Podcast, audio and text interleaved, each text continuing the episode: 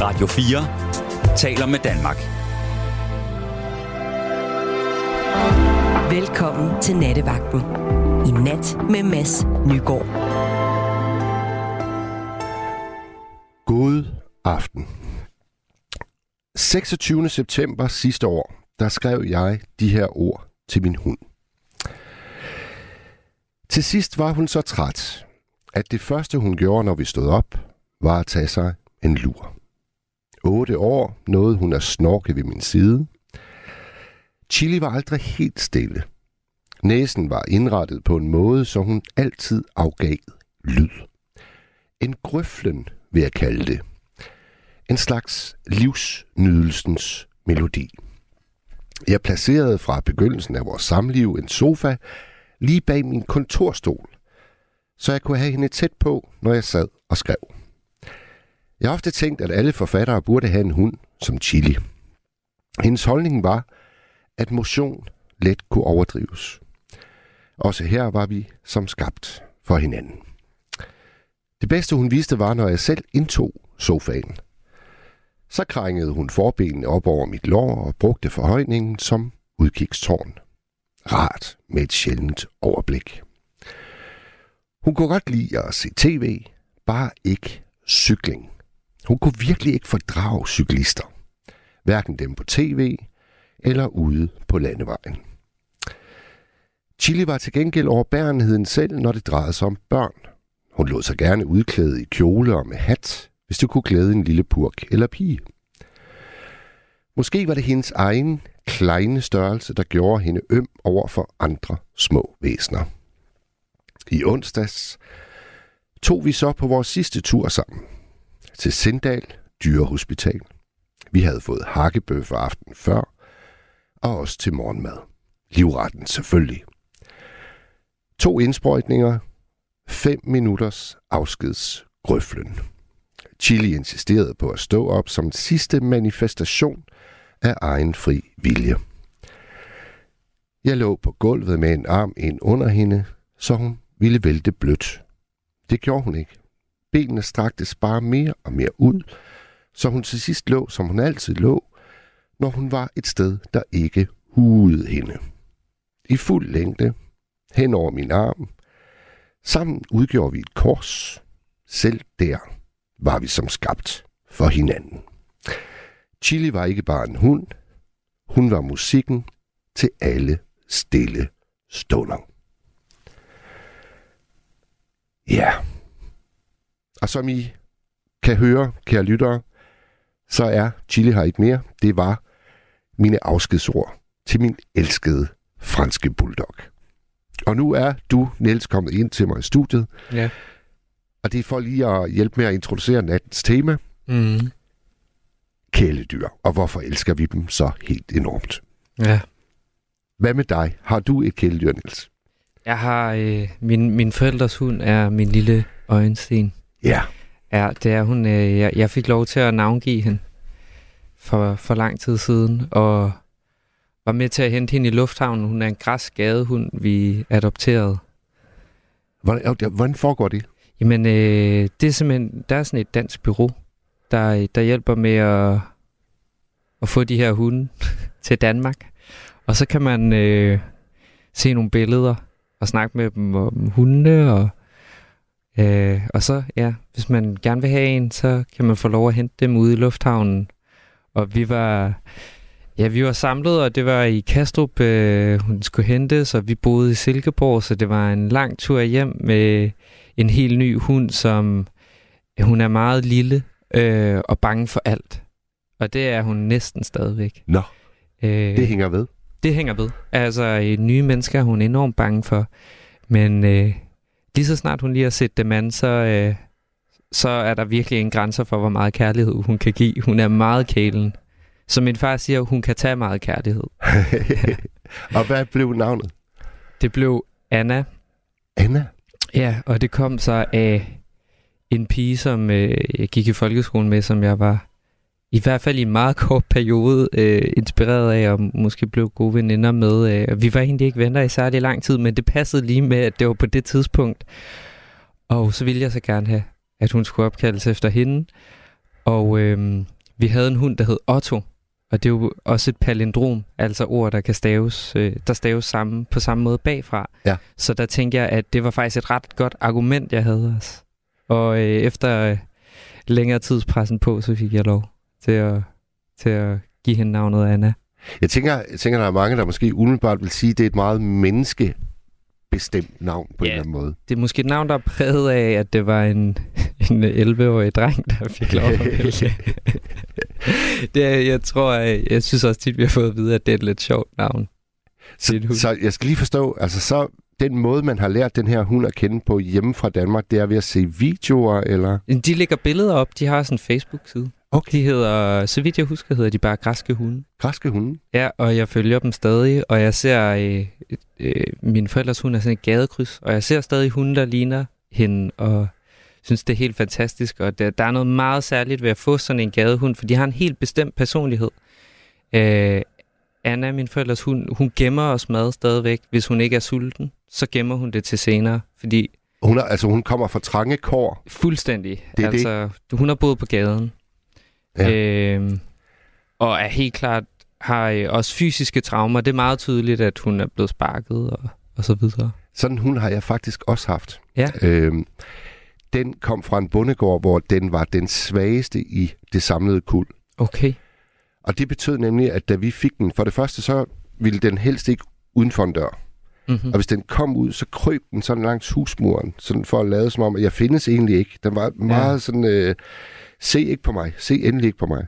Okay. Men det der med mad, det kan jeg genkende, fordi at den var simpelthen så bange for, at der skulle komme nogle andre og fjerne maden. Så Ja. det var helt tydeligt, man kunne se på den, at nogle gange så spiste den egentlig mere, end den havde behov for, for at undgå, at der skulle ske det, at maden blev stjålet. Ja, Det var sådan helt fuldstændig optaget af det her. Det, det må bare ikke ske, det må bare ikke ske. det er helt vildt. Det, det har de altså bare med sig. Ja. Og, og det slipper de måske aldrig. Det gjorde min i hvert fald ikke. Nej, og man kan jo bare se det og mærke det så tydeligt. Er, er, er, du, er du en hundemand, vil du sige det? Øh, det tror jeg ikke, jeg har været i mit liv, men da jeg flyttede hjemmefra, fordi vi altid har haft hund, så savner jeg virkelig hund. Og jeg elsker at være sammen med mine forældres hund, når jeg besøger dem. Så jeg blevet det mere og mere, og prøver at overtale dem til, om jeg ikke må låne hende en weekend, og, og så videre. Men hun er jo ikke så glad for at være et, et nyt sted. Nej. Så, så det har jeg ikke fået lov til endnu. Men øh, jeg kan mærke, at jeg har fået meget lyst til at have hund. Det er vigtigt for os at sige, at når I begynder at ringe ind, kære lyttere, så er det alle kæledyr i hele verden, der tæller. Og jeg kan sige, at jeg har haft vietnamesiske hængebusvin. Der havde jeg Møffe og Olli. så har jeg haft æsler. Jeg har haft får, geder, katte, høns, øh, gæs. Åh, oh, gæs, de larmer helt Gæs. utroligt. Og, og skider virkelig bare massivt Aha. kontinuerligt all the fucking time. Altså, jeg, var, jeg synes, jeg synes gæster var sådan meget æstetiske, flotte dyr. Ja, de er jo store. Ja, ja.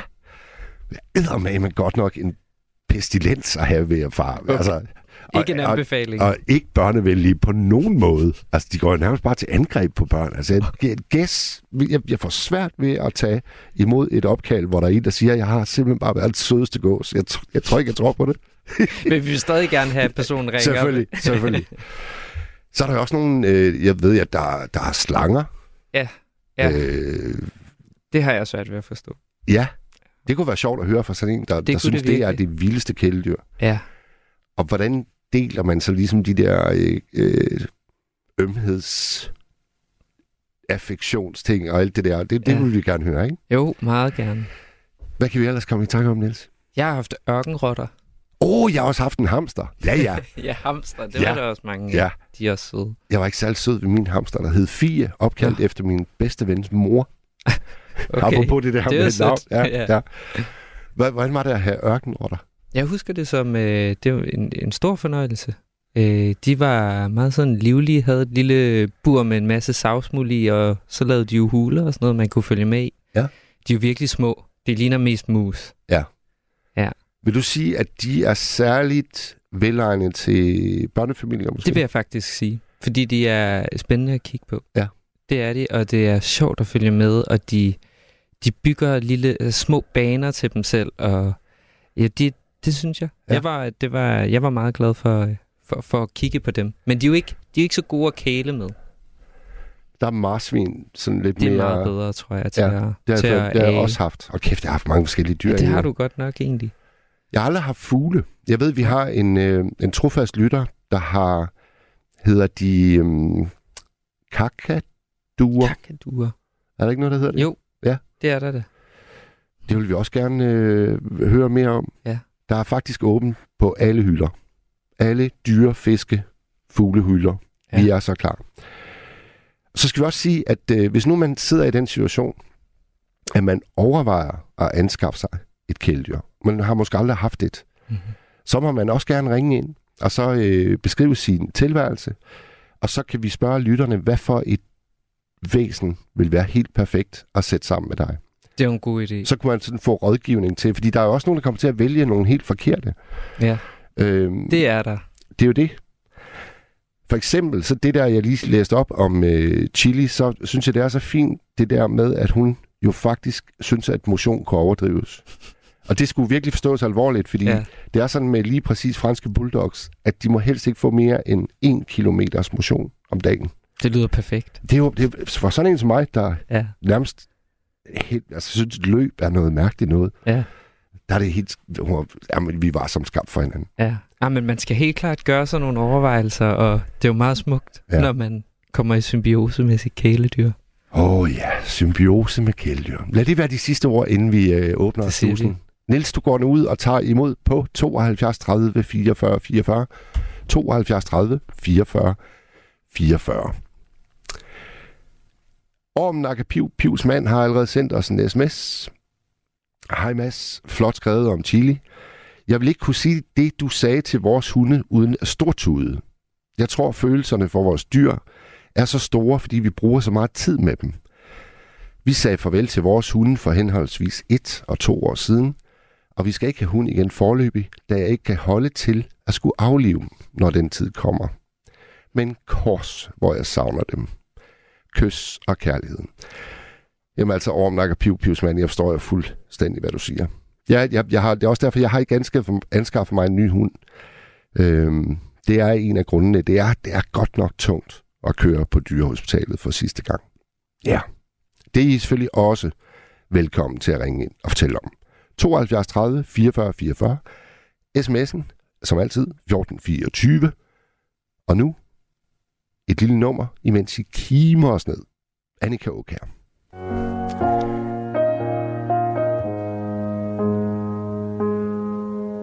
Du har ingen rynker i panden Og ikke en eneste bekymring i verden Du tror ikke på Gud eller nogen anden Du er ikke bange for smerten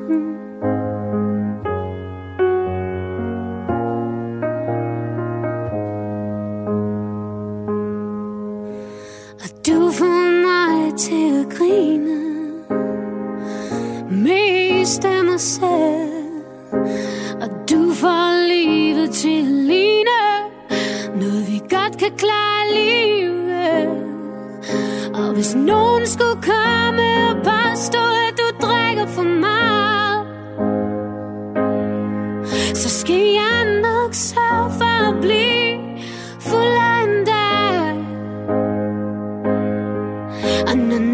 der siger til dig, at jeg er for meget, så står du lige her, skulder ved skulder hos mig. Og siger, at jeg er som et lys i vinden. Og jeg siger, at du er størst, eller mindst lige så stor som Anne Lennon. Imens ingen af os dør tør og hvis nogen skulle komme og påstå At du drikker for meget Så skal jeg nok sørge for at blive Fuld af en dag Og når nogen står og siger til dig At jeg er for meget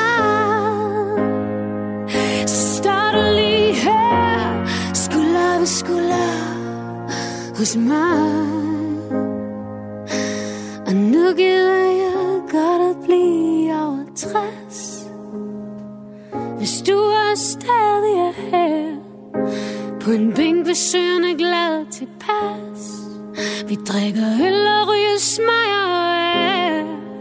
Og hvis du skulle dø for mig Fordi du ryger for mig Så vil jeg selv være sammen ved søerne Tænke på dig.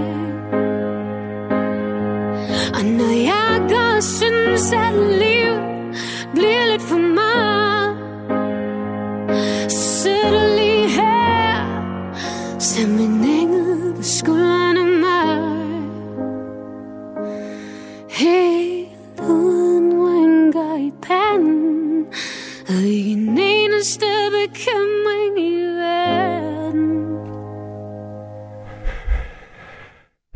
et stærkt nummer. Annika Åk her, skulder ved skulder. Jeg tager lige et par sms'er, som det heldigvis flyder med. Det er dejligt. Bare send dem afsted. 1424. Pippi, hun skriver. Som barn havde jeg en hamster, der hed Trine, og en ondulat, der hed Pusser. Dem holdt jeg meget af. I dag ved man, at det at have et kæledyr som barn udvikler barnets empati og ansvarsfølelse. Ja, David han skriver, God aften Mads, vi har haft nogle af de samme dyr. Min Ludvig, fransk bulldog, blev 8 år. Og min Møffe, von Bacon, hængebusvin. Der står så ikke, hvor gammel øh, von Bacon blev, men jeg håber, at von Bacon er i live. Stærkt navn, synes jeg. Så er der en anonym, der skriver, og det er en lille tankevækkende en, der står, vi har en lille ondulat fanget i et bur, som vi elsker, imens vi har millioner høns i buer, som vi er ligeglade med. Jeg ved ikke, om det er øh, set fra et øh, privat perspektiv, at der er en ondulat i et hjem et sted, imens der udenfor er hønsebuer en masse, eller måske er det sådan en samfundsskildring, sådan helt øh, George Orwellsk.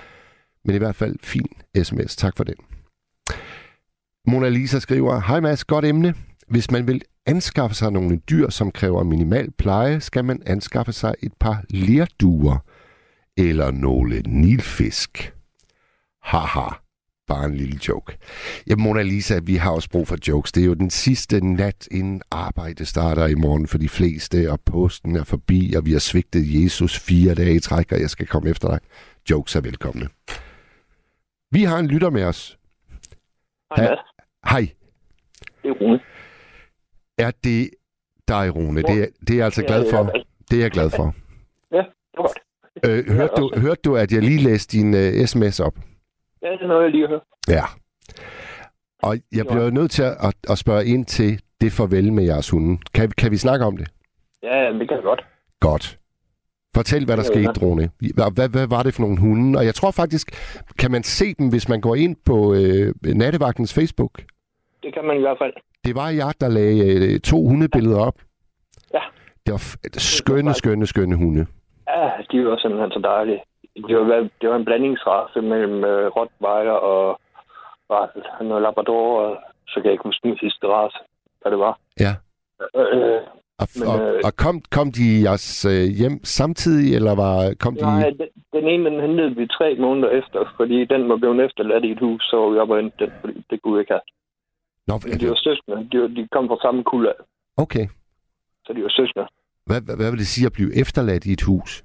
Jamen, vi fik at vide, at hun havde været lukket inde på et værelse i tre dage, uden uh, mad og drikke eller kommet ud eller noget. Og Det gav jeg ikke finde mig af. Nå, for søren. Så, Så det var, det var faktisk en, en, en slags redningsaktion, I lavede der? Ja, det, er, det, er, det kan jeg godt kalde det, men jeg kørte bare op efter hunden, fordi sådan, uh, det, det vil jeg simpelthen ikke finde mig i. Sådan skal man ikke behandle dyr. Nej. Altså, de har ikke selv øh, bedt om det, så skal behandle dem morgen. Men Ja. oftest, så vil folk jo aldrig finde ud af, at dyr bliver mishandlet, før det er alt for sent. Hvordan, hvordan er det, du opdager det her i tide? Jamen, det var fordi dem, vi havde købt, først købte vi hunden tøsen, dem vi havde købt dem af, øhm, vi vidste godt, de var ved at gå fra hinanden eller sådan noget andet. Men så fik jeg at vide, at det var gået helt galt for dem, og de havde efterladt hunden deroppe. Nå. At det, det, kunne jeg simpelthen ikke. Jeg tror egentlig også lidt godt, de vidste, at jeg altså var enten. Uh, Jamen, hvordan, hvordan reagerede den så, da du... Øh, skal du øh, sparke døren ind, eller øh, skal du bare åbne Nej, der, døren? der, der, der, der var åbent, altså, det var jo en lille valg, der var noget, um, jeg kan sgu ikke huske, hvor gammel den var. Det var ikke særlig gammel i hvert fald. Og så er vi kommet med mad til den, og vand. Som det første er den overfald simpelthen bare madposen og vandskålen. Men den havde ikke lavet noget inden for hverken tis eller skidt nogen steder. Og så gik vi ud med den, og så den kunne få noget luft, og den tissede og skede selvfølgelig med det samme. Og så tog vi den med hjem. Ah, det er altså også en særlig øh, historie. Det, øh, så, og så han ringede godt nok bagefter og sagde, jeg tror det var en måned efter, sagde han, at han ville være en tur igen, så sagde han, det kan bare, så du tør at komme hen. Ja, godt, godt, godt, Rune. Altså, fordi man skal ikke behandle dyr sådan. Han har mistet enhver øh, råderet over det øh, væsen. Ja, det har han. Og det, øh, det blev også sidste gang, jeg snakkede med ham, fordi jeg ville ikke finde mig. i. Nu snakkede jeg jo med, med Nils om det der med, når, når hunde de har en barsk begyndelse på tilværelsen, om mm. det så ligesom sætter sig i dem. Gjorde det det i det her tilfælde? Nej, det gjorde det ikke. Altså, de, de to hunde der, de var de mest perfekte hunde, jeg har haft nogensinde. Ja. Altså, de, de var store. De, det var de ikke. De var et 55 kilo på et tidspunkt. Og 55 kilo? Ja. Hold kæft, mand. Jamen, jeg, jeg vil gerne lige igen anbefale, at I går ind og ser på Nattevagtens Facebook-side, fordi der er der to skønne, skønne portrætter af de hunde, som, øh, som Rune fortæller os om lige nu. Men 55 kilo, altså chili vejede 12. Jamen, det er, det er også sådan lige en, at jamen, jeg, sådan en hund kan jeg ikke fordi jeg er bange for at træde på den. Ja. altså, den, men jeg vil have en hund, hvor man kan klappe, klappe ordentligt til den, uden den vælter. Ja. Eller går i stykker. Ja. Og jeg, og jeg er født og opvokset med Grand Noir, så Men, men de to hunde, de kræver ja. rigtig meget motion, ikke? det var egentlig ikke, fordi det var så galt igen. Men de, de, de fik jo selvfølgelig ud at gå med den. Det, det blev jeg nødt til. Og hvem, hvem, Så- var, øh, hvem var den primære, der gjorde det? Det, det var vi lige gode om. Gik Var I også øh, gik I tit ture alle sammen? Ja. Der er Ja, det var Frone, det, og de. Ja. der er Frone og de to hunde. Ja. Vi, vi, har, vi har ikke fået navnene på dem endnu, har vi det? De hed Tøsen og Spike. Spike. Nå, hvorfor Spike? Øh, øh, fordi han hed et eller andet lignende det navn først, og vi ville ikke ændre det for meget. Jeg kan ikke huske, hvad det var, han hed før. Spike, det det er- er, det er et sejt navn. Ja. Det er sådan lidt, det er sådan lidt et flabet navn også. ja, Jamen, han var, han var en sjov hund. Ja. Eller det var de begge to på deres møder, ikke? Og, og Spike, han elskede at svømme, og jamen, han svømte bare... Han svømte, indtil man på ham, så vendte han om og svømte tilbage. Okay. Og, tø, og tøsen, hun turde ikke svømme. Det var ikke noget for hende. Nej, det var det ikke. Sad hun så bare inde på bredden, imens... Øh... Nej, hun gik ud til... Hun kunne mærke vandet på maven. Ah, Og så okay. stod hun der og gøede og bjeffede efter ham. Jamen, det, det det, det, det er sjovt, det der, fordi øh, min chili, øh, hun ville heller ikke svømme. Nej. Lige vand, vand til, til, til buen, det var det. Jamen, så er man Spike, han hoppede simpelthen glad lige ud i. Det var Ja. ja. han så glad for. Var det så også noget med sådan en, en, en, et godt pindekast, godt langt ud, det var, det var guf? Det gad de ikke. Nå, det gad de ikke. Nej, ja, hvis vi skulle hente den pind, så kunne vi gøre det selv. øh, det, nej, det gad de slet ikke. Øh, vi havde legetøj herhjemme til dem, altså alt muligt. Man kunne sige kip eller eller andet, så blev den ting pillet ud af den nye hurtigt. Det gad de heller ikke høre på. Nå. Og tøsen, hun jeg købte sådan en kæmpe knude der, øh, og den bandt hun op. Alt, hvad jeg har bundet, det var hun bundet op igen. Ja. Altså, det, ja, der lå en masse snore ud over det hele. Hvad var deres øh, livretter? Øh, Jamen, de var kommet på en meget streng kur, så det var, og de havde, Spark, han havde glutenallergi eller sådan noget, han kunne ikke tåle korn. Så det var, de fik specielt med. Okay. Ja. Var sådan 520 kroner hver 14. dag. Ja, det, det er jo en chat. Det er, men altså, når man har valgt at få den, så må man også vælge at betale for den. Jamen, det er det. Det er det. Ja, det sådan er det. Men, men Rune, nu, nu kommer spørgsmålet jo så. Hvad, hvad er det, der, der sker der, da I skal...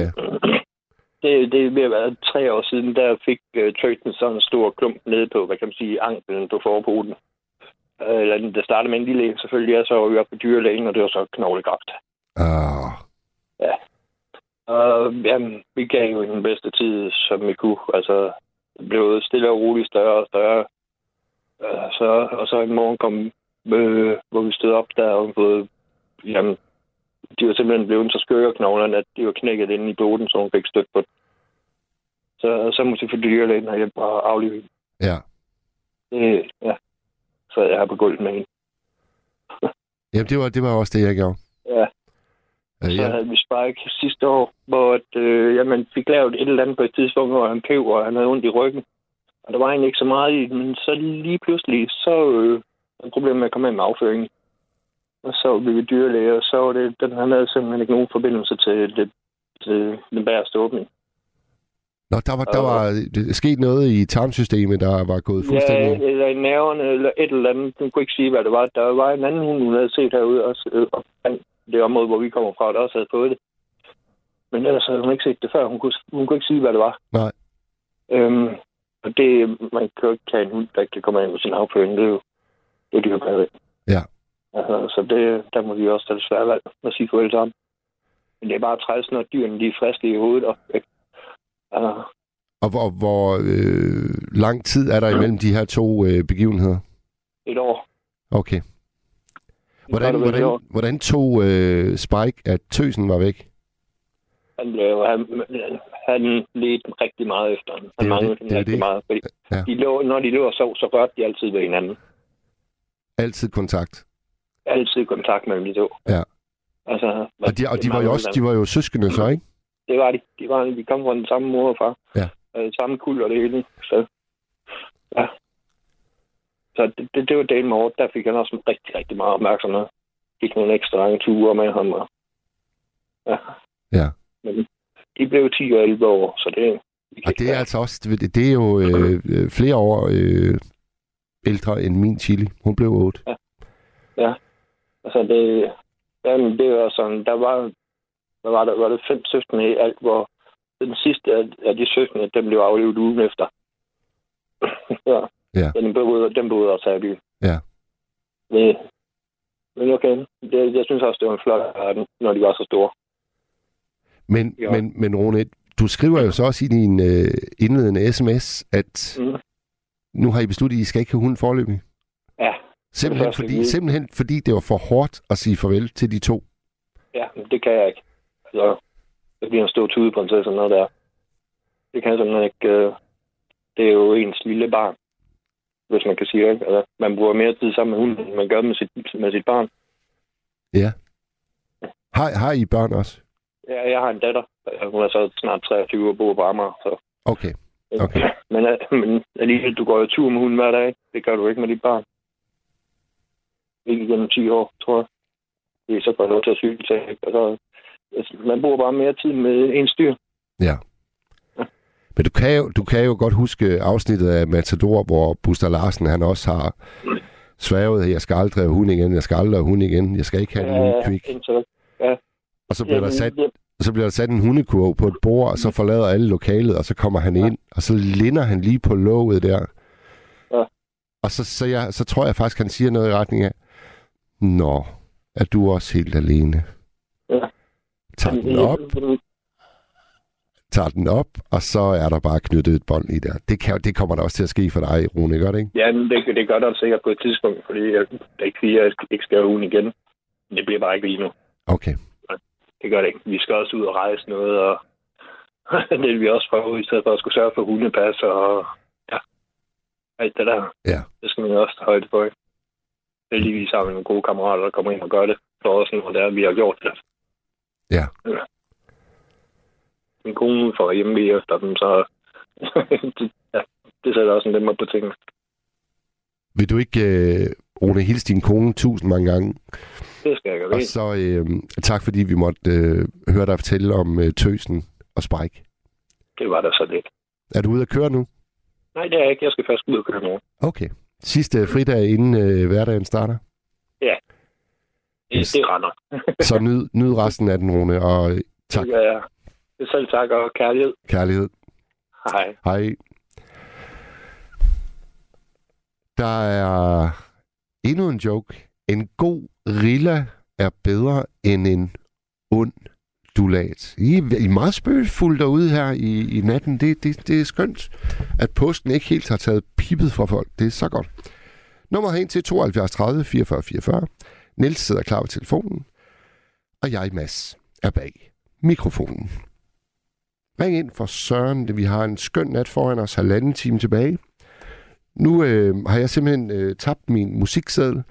Jeg mindes svagt, at vi skal høre noget Elton John, og der må ikke det er Yellow Brick Road.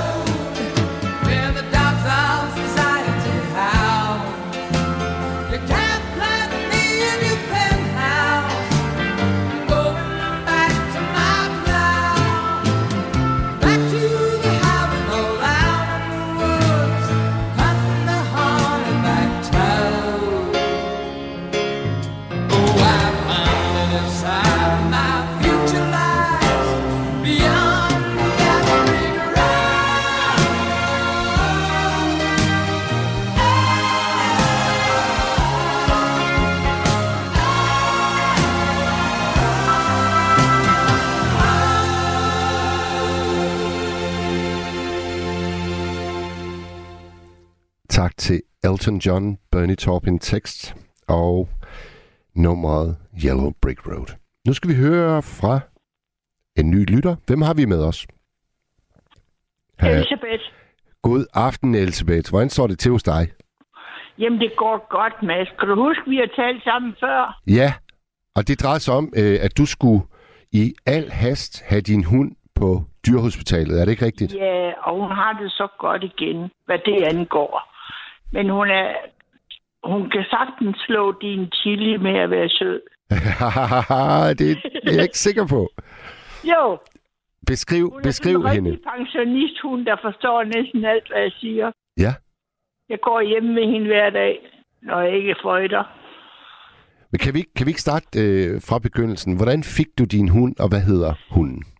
Jamen, jeg havde, med, jeg havde fået afledet en gravhund på grund af diskusprolaps. Ja. Og det var hårdt. Men jeg vidste ikke, hvad jeg skulle, om jeg skulle have en ny eller ej, fordi jeg er pensionist, og det er alligevel 14 år måske. Og så blev min veninde træt af at høre på mig, om jeg skulle have hund eller ej. Så kørte vi ud for at se, hvor hun havde fået sin australske terrier fra. Ja. Og da vi så kørte igennem skoven ude i Stovby her ved Horsens, så så vi en masse hunde inde bag, i en gård bag lukket hegn. Og, og der, hvor hun havde fået sin hund, der var ikke flere, kunne vi se. Nå. Så, så da vi kørte hjem derfra, så mødte vi en dame med nogle hunde, så stansede vi og spurgte, om hun havde valpe af de hunde, hvor hun gik med mange. Ja, jeg har lige kult, så vi inde og se dem, og der så jeg Nana. Nana? Det er min lille hund. Ej, hvor sjovt. Altså, det var jo... Øh, Det var helt tilfældigt. Ja, ja, og, og Nils øh, og familien har en hund, der hedder Anna. Nå, Og nu Nana. ja. Ja, ja. Men jeg, jeg så den, og hun sagde, at du skal have den her, for den var rolig. Og jeg tror ikke, den havde det ret godt i kul, for det er en lille sensitiv, øh, meget sensitiv hund. Men øh, jeg, jeg kørte ud dagen efter og hentede den og fik betalt, og så kom jeg hjem med den. Hvad, hvad, hvad kostede sådan en, øh, en, en Ja, det Nana? tror, du tror, det er løgn. Den var ægte, men jeg fik ikke stamtavle med 3.000 Okay. for syv år siden. Ja. Og den, øh, den er ikke fejl noget, eller indhavlet, eller noget som helst. Den, øh, jeg fik bare ikke stamtavle med. Det er jeg også ligeglad med. Ja, ja. Og var I Men bare... den er øh, så klog, Mads. okay, beskriv... Ved du hvad, den, for, den, for, den har meget legetøj, ikke? Den elsker sit legetøj. Ja. Og da jeg havde mere overskud, der kunne den, jeg tror, den kunne fem af dyrene, jeg havde. Kylling og hvad de forskellige hedder, bold og sådan noget. Nu har den hendes yndlingslegetøj, det er en bold, og den putter den i alt, hvad den ser af kurve, gulvspande med vand, og så skal bolden deri. Ja, den, den bliver flyttet rundt på som en vigtig Ja, genstand. det gør den, og det, den elsker det. Ja. Og hvad, hvad er Men det, der gør, vi at... taler Øh, om, men du har bestemt, du ikke vil have hund. Vi taler om, og jeg var lige ved at overtale dig. jamen, det kan jeg også tydeligt huske. Altså, det, nu havde vi jo lige øh, Rune igennem, og jeg, jeg, jeg tror, jeg er lidt på Runes hold i øjeblikket. Altså, øhm, Ja. det var... Det var øh, jeg var faktisk ikke sikker på, at jeg kunne læse teksten højt til, til, ret, øh, til programmets begyndelse, uden at sådan lige øh, komme til at gispe lidt. Fordi, at, du ved, du ved, det er, altså Chili, hun er bare stadigvæk min hund, selvom hun ikke er her mere. Så det vil, øh, det vil ikke være rigtigt af mig at få en Så hund. er det jo svært. Jamen, det er det. Jeg skal sige at den anden har en ekstra brystvorte, Nå, og den har jeg sådan...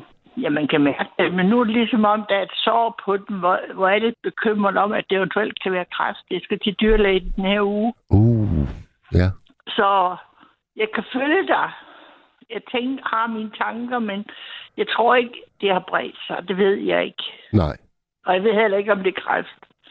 Hvad er det, hvad er det øh, Elsebeth, der gør, at I bare passer så godt sammen, I to? Det er fordi, hun er sensitiv, og hun er fyldt med... Ja, hun er sjov. Hun laver mange sjove ting. Ja. Lige pludselig ligger bolden et eller andet sted, og så kalder hun på mig, så skal jeg finde, så kan hun ikke selv få fat i den, så skal jeg komme hen og hente den. Hun tør ikke tage den ind bag en du i soveværelset og sådan noget. Og hvor tit, hvor tit er I ude og spacere sammen? Jeg bor i lejlighed, vi går en tre tur hver dag. Ja. Morgen, nogle kort morgen, eller når vi står op en gang. Nu ser jeg, jo- hører jeg jo altid nattevagten, så det er lidt sent, vi står op, men hun elsker også at sove længe, selvfølgelig. ved du hvad, øh, det, er sjovt, det er sjovt. Lige nu, der kommer jeg i tanke om noget, du sagde så fint, da vi snakkede sammen sidst, og jeg tror faktisk, det, er- det er et par måneder siden. Men der sagde du, at øh, grund til, at du hører nattevagten, det er fordi, det er som at have liv i stuen. Det er som at have Ja. gæster. Ja, det er rigtigt. Jeg synes, det er så hyggeligt at høre alle de forskellige typer og emner, værter. Jeg synes, det er så hyggeligt. Jeg er mere ud af de to timer, end jeg vil have om formiddagen, hvis jeg står før op. Der er jeg ikke rigtig lave andet end drikke kaffe. Nej. Men det, det er bare for at sige, at øh, de ord, de satte sig altså bare fast i min hukommelse. Så det skulle jeg lige sige tak for. De? ja, men altså, når man har sådan en hund, så er man jo heller ikke alene. Det er jo det. Det er det. Åh, oh, det er dejligt. Jeg ved heller ikke, hvad jeg skal, hvis der er et eller andet alvorligt, for hun er kun, hun bliver 8 til november. Ja. Hvad, Så jeg hvad, håber ikke. hvad laver hun lige nu, Elsebeth? Hun ligger og putter helt rundt som en lille kat i sin kurv. Ja. Ser dejligt ud. Men det er jo godt, hun bliver opereret den. Ellers tror jeg ikke, jeg har haft hende. Hvad for noget? Det er jo godt, hun bliver opereret den nat. Ellers tror jeg ikke, jeg har haft hende i dag. Ja, det kan være, at du lige hurtigt skal genopfriske øh, vores allesammens hukommelse. Altså, der opstår den her paniksituation. Hvad var det, der skete? Jamen, hun, øh, hun havde været ved dyrlæge uden at blive scannet eller noget, havde meget høj feber og fik penicillin, så faldt feberen, men øh, hun var stadigvæk dysnøisk. Og så tog jeg ikke at gå den anden i møde, uden at have snakket med en dyrlæge, så jeg ringede til vagtdyrlægen, og hun sagde, at hun er, jeg vidste, hun havde betændt livmor. Den skal ud, og det skal være med det samme helst, sagde dyrlægen. Det kunne hun høre på den situation, Anna var i. Ja. Hun lå gispet faktisk af smerte og ubehag. Og det var frygt. Hun havde det rigtig skidt med. Og så havde du jo ikke en bil, Elsebeth, vel? Nej, jeg havde en veninde ved siden af, som jeg så lige hurtigt spurgte, kan du køre til Brastrup? Ja. Selvfølgelig, det er 15 kilometer herfra. Og så røg I afsted, babu, babu. Nej, vi kørte i hvert fald med det samme, for dyrlægen havde sagt, at vi kunne være der inden for tre kvarter. Ja. Det, det ville det tage uh, veterinærsygeplejersken at komme ind også. Så det var en værre nat. Vi fik overhovedet ikke sovet, min veninde og jeg. Men Nej. manden lå her på gulvet med tæp. Fortalte jeg da også der, hvor hun lå i venteværelset derude. Hun ved at vågne af bedøvelsen. Nej, fortæl. Så kom dyrlægen ind. Hun lå og var meget sløv på gulvet. Vi sad og adede hende og passede hende. Hun havde tæp over alt muligt. Så kommer dyrlægen ind fra et eller andet lokale og siger, nu må I godt tage hjem. Hjem, hørte hun. Og så rejste hun sig op og gik hen til hoveddøren. Nå, Ja, ja. Hun forstår alt. altså, hun er en lille klog. hun. Ja, ja, ja, ja. Og sådan er der så mange anekdoter, ja. Jeg kunne snakke om hende hele natten, men der skal jo flere til, Mads. Jamen, ved du Elisabeth, jeg vil godt holde på dig lidt endnu, fordi jeg vil gerne... Øh, altså, øh, må jeg spørge til din alder, Elisabeth? Jeg bliver 76. Fordi grund, grund til at spørge, nu, nu er det jo helt tydeligt for enhver, hvor stor glæde du har af Nana. Og jeg, jeg har ja. Haft lytter igennem tidligere, øh, hvor vi også har talt om øh, kæledyr. Jeg tror, det er måske det er tredje gang, jeg har det tema.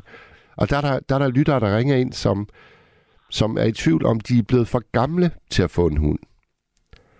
Det, jeg skal ikke have flere hunde. Min ben er ikke gode. Nå, det, altså, du, du, Jeg det er også, håber, jeg kan klare Nana øh, i den tid, hun lever med at komme ned ad trappen. Jeg har en enkelt trappe op med et 16 tryn, og så kan gå med en. For hvis man ikke kan gå, jeg har bor lige tæt på et fuglereservat, hvor, hvor der er vand og skov og sådan noget. Der er rådyr og har, så det er så dejligt. Hvis jeg ikke kan det, så skal jeg ikke have hund mere. okay, så det, det er simpelthen noget, du har gjort dig tanker omkring. Det har jeg gjort mig tanke, fordi det er 14 år, og jeg er 76. Ja. Jeg er sund og rask, bortset fra, at jeg er præget af alderen, men altså, jeg fejler ikke noget alvorligt eller noget. Men det vil jeg ikke. Jeg overvejer en belgisk kanin, hvis der er nogen, der kan give mig nogle gode råd. En belgisk kanin? Kæmpe, belgisk kæmpe hedder det. Det hørte jeg i en nattevagt. Nå, De kan rende rundt i stuen og er renlige, og den kan gå tur i snor, men ikke afhængig af at komme ud. aha. Men hvis der er nogle lytter, der, der kan fortælle mig lidt om at anskaffe sådan en, det vil være dejligt. Okay, jamen det var et Men spørgsmål syv år, til... Det håber jeg. Det var et spørgsmål til alle, alle lyttere derude. Altså en kæmpe Ja. belgisk kanin. Hvor skaffer man dem? den hedder belgisk kæmpe. Man kan vist både få den som dværgkanin. Det jo bare noget, jeg hørte. Jeg har slået det op på, på nettet, og det, det, de, også, de kan også være små øh, dværgkaniner. ja. Ved og sådan noget, tror jeg. Men jeg har ikke forstand på det. Mine børn har nemlig altid haft kanin som små. Jeg havde, jeg havde Og det er faktisk... jo et dejligt Øh, kæledyr. jamen, jeg havde, da jeg var dreng, der havde jeg 16 kaniner. Spiste de dem? Nej, nej. Øh, Og jeg synes ikke, de var særlig renlige. Det må jeg altså sige. Er du, er du sikker på, Nej, at den her... de går også i et lille bur. Der skal være afstand. Min datter havde en kanin, der var ren. Der var, det- deres bur var i to etager. Aha. Og det blev sørget kun et sted i det store bur. Det håber jeg for at jeg kan den. Ja. Jeg vil ikke have en kanin i bur, så Nej. en lille bur. Nej, nej, nej. Det kan jeg ikke holde ud at se på. Nej. Måske et marsvin, men et eller andet skal jeg, eller en papegøje, eller sådan noget. Et eller andet skal jeg altså have. Jamen, det, det synes jeg er, er, er dejligt at vide. At du ikke øh, Jeg skal håber, på. jeg har den af syv år endnu. Selvfølgelig. I hvert fald, så er hun 14. Selvfølgelig, selvfølgelig, selvfølgelig. Ja, Elisabeth, øh, tak fordi, at du ringede ind til, til os her på nattevagten. jeg er velbekomme, og tak fordi jeg kom igennem. Og, og jeg håber, du lytter med videre i, i natten, fordi jeg, Det kan må ikke... tro, det er et dejligt emne, du har. Ja, det er godt. Det er godt. Godnat, Elisabeth. Ja, godnat. Så skriver Jytte, Hej, min hund, der hed Sine, blev 16 år. Hun blev aflivet hjemme i haven. Dyrlægen kører gerne ud. Det er, synes jeg faktisk er en, en service, jeg, jeg ikke troede fandtes. Altså, at man kan få dyrlægen til at komme ud og aflive i privaten. Det, det må jeg sige, det er da en fin, fin øh, service, fordi det der med, at det hele skal slutte på sådan et øh, klinisk hospitalsgulv, som det er sket for, for mig, det synes jeg ikke var, det var ikke det, var ikke det bedste. Så skriver øh, Aloha. Hej nattevagten. Jeg er ked af dit tab. Jeg er sikker på, at hun er et godt sted nu. Jeg har haft mange fugle. Havde mine sidste fugle en se, et zebrafinkepar. Hunden blev 11 et halvt år, og han blev 12 et halvt år. Elskede dem så meget, selvom de er borte, skulle jeg have fugle igen. Så nu har jeg fire goals, goals samadiner, og to diamantfinker, meget smukke pragtfinker. Har altid haft dyr, specielt fugle. Ja, der var der i hvert fald nogle fuglearter, jeg slet ikke øh, kendt. Tak for den, øh, aloha. Og så skriver David, min franske bulldog Ludvig elskede dæk. Og så var det jo heldigt, at han var med på job, som lå ved Roskilde Race Center. Og så gød han altid af bølger, og gik godt ud i vandet til tissemanden ramte. Meget øh, illustrativ beskrivelse. Tak for den, David. Nå. Og så vil podcasten i Ishøj bare lige øh, sige, at Elton John er en vidunderlig sanger. Det er den næste sanger, vi skal høre også. Inden vi øh, giver lydbilledet til hende, så vil jeg bare lige endnu en gang sige, at vi taler kæledyr. Det er nattevagten her på Radio 4. Jeg hedder Mass, og det er Nils der sidder klar ved telefonen. Vi har stadigvæk øh, langt over en time tilbage, så skynd jer endelig at ringe ind til os. 72 30 44 44. 72 30 44 44. Og det er altså ikke kun hunden, vi taler. Vi taler fugle, løver, slanger. Et kæledyr, du har haft i dit liv, som bare på en eller anden måde har været noget helt særligt. Det er de historier, vi gerne vil øh, høre og fortælle om her i nat. Nu giver vi lydbilledet til Adele.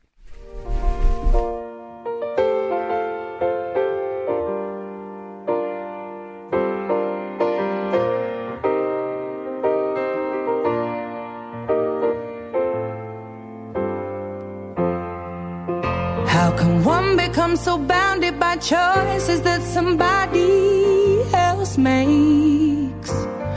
How come we both become a version of a person we don't even like? We're in love with the world, but the world just wants to bring us down by putting ideas in our heads that corrupt our hearts somehow. When I was a child, every single thing could blow my mind. Soaking it all up for fun, but now I only soak up wine. They say to play hard,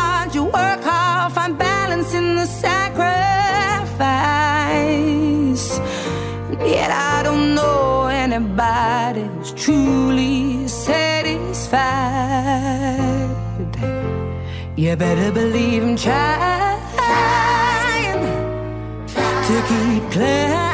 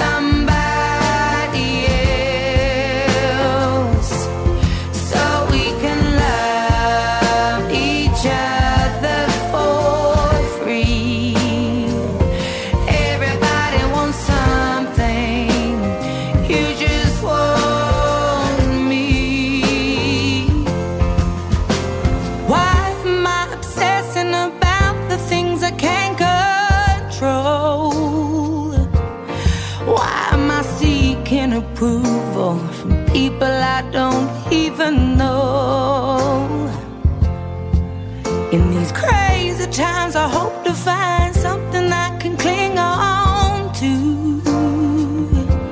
Cause I need some substance in my life, something real, something that feels true. You better believe for you, I've cried.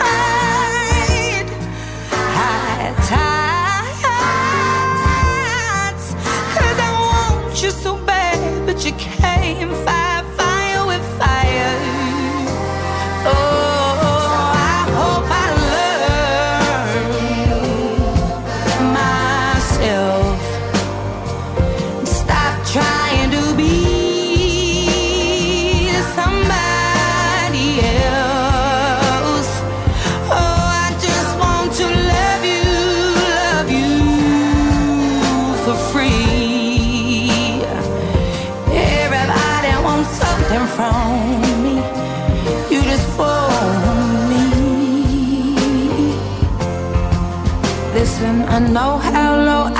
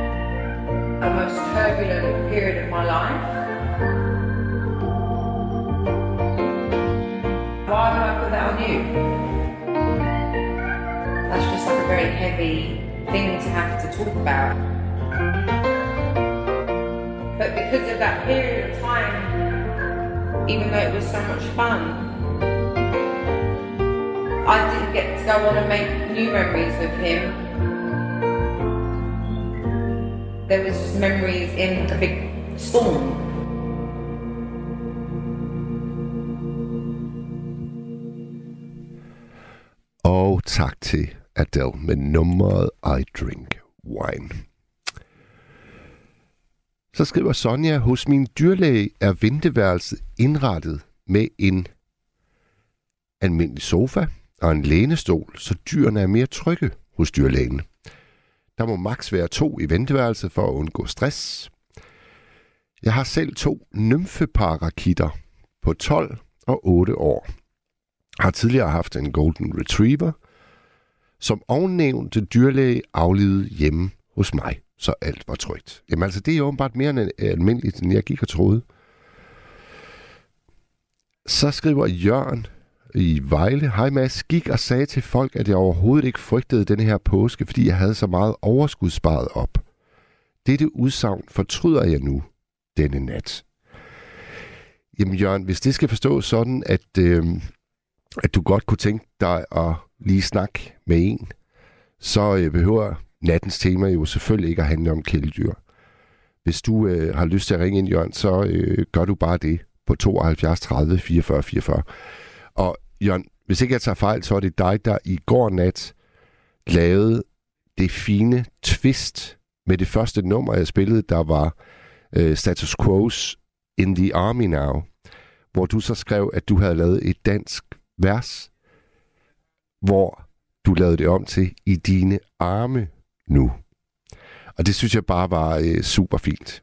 Så øh, Jørgen, tak for det, og som sagt, har du brug for det, så ringer du bare. Så skriver en anonym, Hej nattevagten, super fedt emne. Første aften, jeg lytter til det på min kærestes anbefaling, da jeg var træt af almindelig radio og er ude og arbejde. Jeg havde en fantastisk barndomshund. En brun labrador, der hed Chica. Jamen, øh, hvis det er første aften, du lytter, så er du altså også velkommen til at ringe ind og give dit besøg med 72 30 44 44.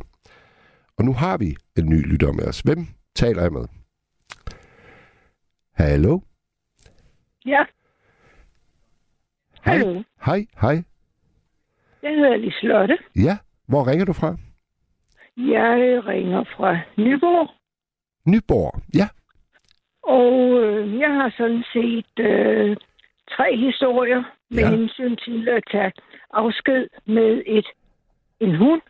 Et kæledyr, man har været meget knyttet til. ja, Den første, det øh, er min mand og jeg kom hjem fra Grønland, hvor vi havde mødt hinanden.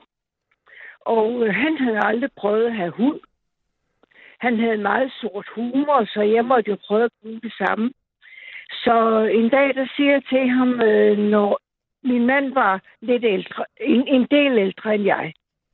Og øh, en dag, så siger jeg så til ham, når øh, en af os to dør, så skal jeg have en hund. Og øh, så næste dag, så siger han, øh, hvorfor skal en af os to dø, for at du kan få en hund? ja. Så sagde jeg, nå ja, men altså, vil du have en hund? Ja, men øh, han begyndte så, at jeg havde sagt, at det skulle være en øh, tværgravhund, langhåret. Og øh, så pludselig så fandt han ud af, hvor der var en, og havde undersøgt, hvad det kostede, og i føde og så videre til sådan en hund.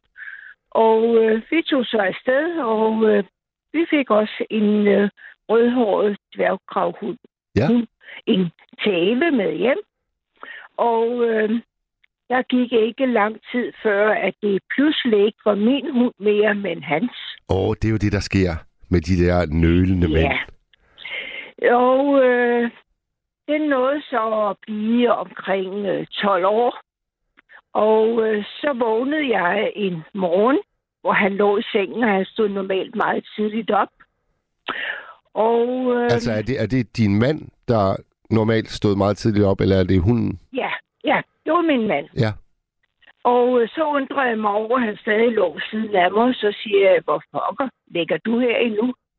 Ja, men han havde lige siddet op med Kia hele natten, for den havde det ikke så godt. Det var hunden, der hed Kia. Ja. Og øh, jamen, så sagde jeg, men så står jeg bare op og går ned. Og jeg kunne godt se, da jeg kom ned, der lå hunden og var død. Nå.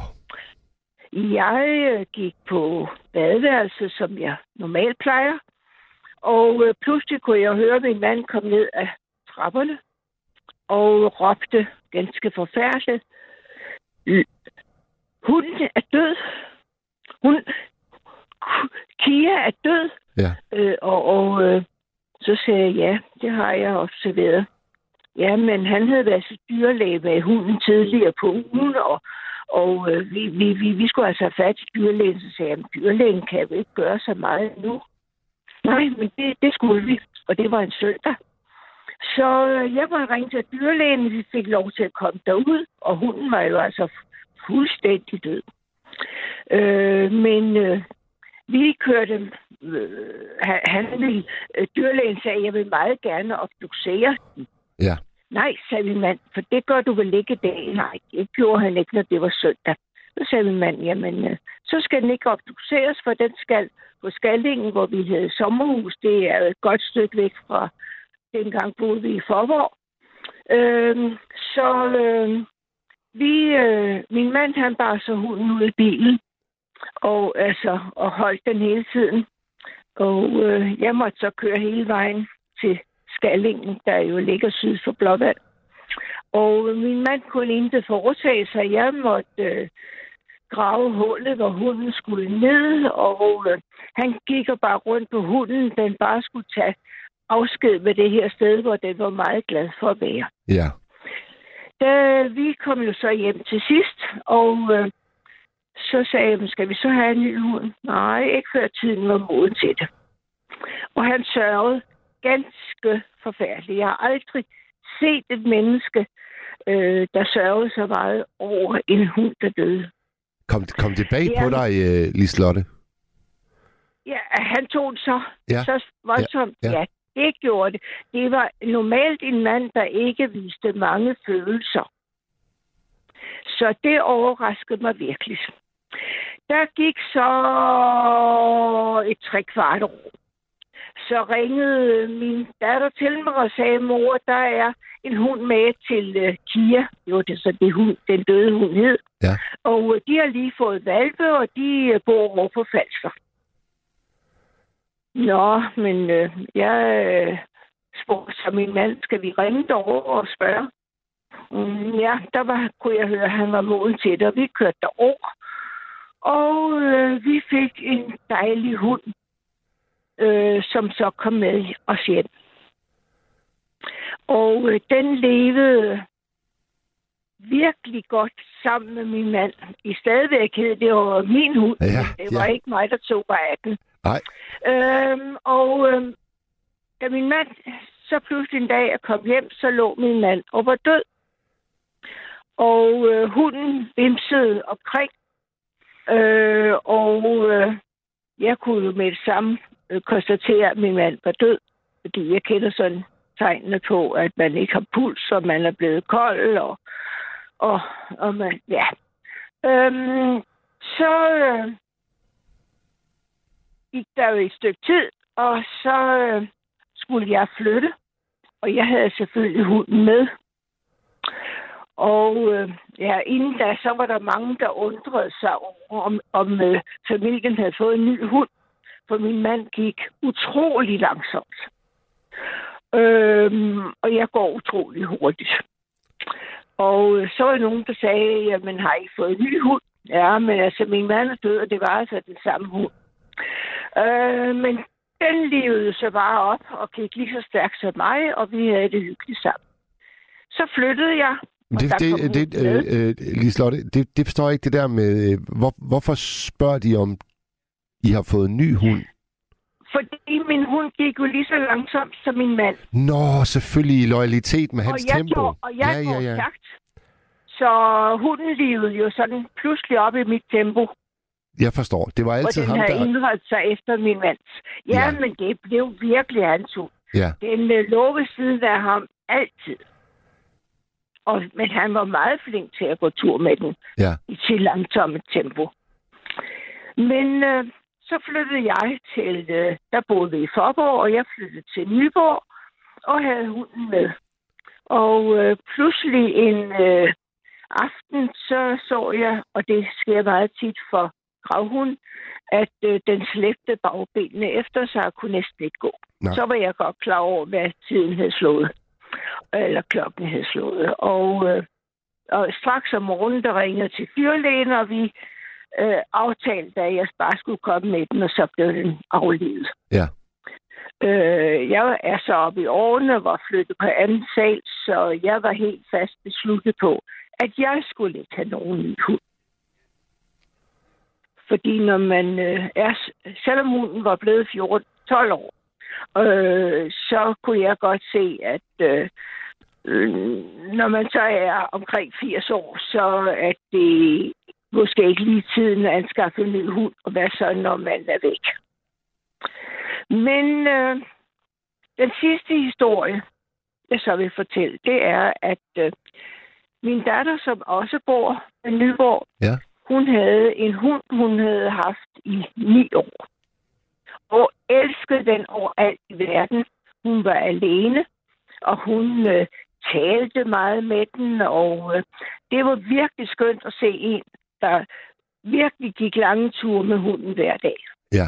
Så øh, en dag fortæller hun mig så, at øh, jeg har ringet efter en øh, øh, tid hos dyrlægen, for øh, hunden, der hed Balder, hostede en del. Og øh, hun kørte ud til dyrlægen, og så ringede der en øh, grædende datter hjem, at øh, Balder havde øh, leverkræft oh, og nej. havde meget kort tid tilbage at leve i. Ja. Øh, dyrlægen havde haft skåret hunden op i duen. Og så sagde hun, men jeg har sagt til dyrlægen, jeg er ikke klar til at sige farvel til ham. Nej. Så jeg vil have ham med hjem. Så dyrlægen syede den sammen, når de kom hjem. Og der var faktisk en glad hund. Mm, men øh, pludselig begyndte den jo altså at få lidt, dårligt, det er lidt dårligere. Og så beslut, og der var, gik vel en fire dage. Og så ringede hun til dyrlægen. Hun ville ikke have den aflivet på dyrklinikken, men den skulle aflives hjemme. Ja.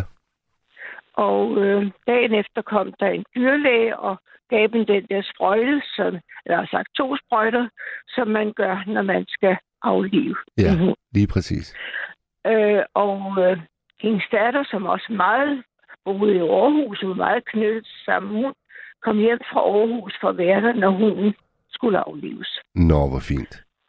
Og øh, jeg overvejede det også, og dyrlægen kom, men øh, de kunne ikke. Dyrlægen må ikke tage hunden med tilbage. Man skal selv bringe den ind på dyrklinikken. Ja. Og øh, det gjorde de. Og øh, det blev nogle meget, meget hårde dage, både for min datter og for hendes datter. Ja. Men øh, Har de, Nu har de, det- fået, har de fået hund igen, så øh, Liselotte? nej, det har de af forskellige grunde ikke. Nej. Øh, men øh, det var bare for at fortælle, hvor meget man kan være knyttet til et dyr, som man får et meget, meget tæt forhold til. Ja, og så er, der men jo, hvor man... så, er ja. der, så er der jo det i din fortælling også, Liselotte, at, at man kan risikere at se helt nye sider hos sin ægtefælle, som man ikke havde regnet med at se. Det skal jeg love for. Og det er jo, også, Det, det er jo en stor ting, synes jeg. absolut. Han øh, sørger så meget, så han faktisk øh, skrev, øh, har jeg senere set på hans computer, og har øh, skrevet til, øh, jeg ved ikke lige rigtig hvem, om det virkelig var normalt, at man øh, følte så meget øh, sorg. Nå, du har, du, har, Så- du har simpelthen efter, at han gik bort, der, øh, der Ja. kommer du til at læse på hans computer, at han har skrevet om sin sorg. Ja, Ej, hvor er det vildt. ja.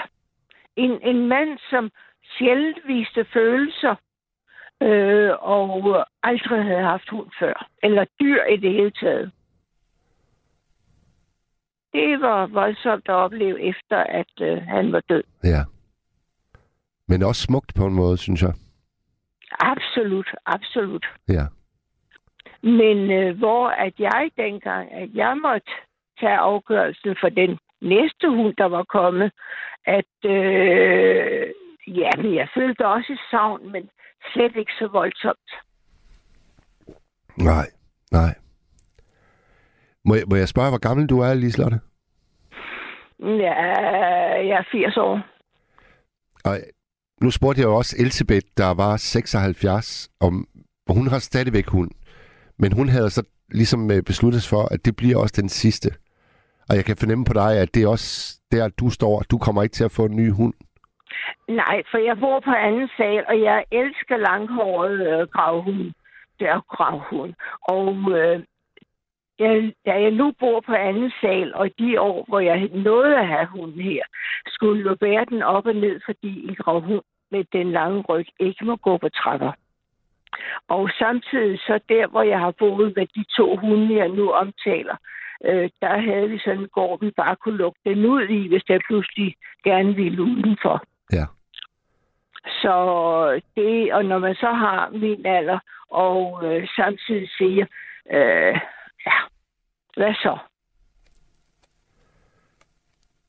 Ja. Så jeg valgte, at ikke at skulle have en ny hund. Ja. Men til gengæld, øh, på det tidspunkt, så øh, fik, jeg, fik jeg ofte min datters hund, som var den tredje historie, jeg fortæller, øh, havde jeg ofte på besøg, når min datter skulle nogle ting. Ja, det er klart. Men øh, det har jeg jo så ikke mere. Nej. Det kan jo være, at hun får en ny hund. Det kunne jeg godt forestille mig på et tidspunkt. Kunne du ikke det? Mm, Nej, der er sådan nogle specielle forhold, fordi at øh, hun bor ikke sammen med sin kæreste, og, øh, og han har hund og bor ude på en gård. Okay. Så øh, øh, det jo derfor, jeg ofte passede hunden i Ja. en dag eller to om ugen. Ja. Så det tror jeg desværre ikke. Okay. Vivi, hun skriver meget stærk fortæ- fortælling fra Liselotte, og kan virkelig godt følge hele forløbet. Knus og kærlighed. Tak. Og det vil jeg gerne øh, sekundere. Jeg synes, det har været en virkelig fin fortælling, du er kommet med, Liselotte. Tak skal du have. Jamen, tak for det. Jamen, så vil jeg lægge mig til at sove. Ja, kan du sove godt, og du er altid velkommen til at ringe ind til nattevagten. Tak skal du have. Godnat. Godnat.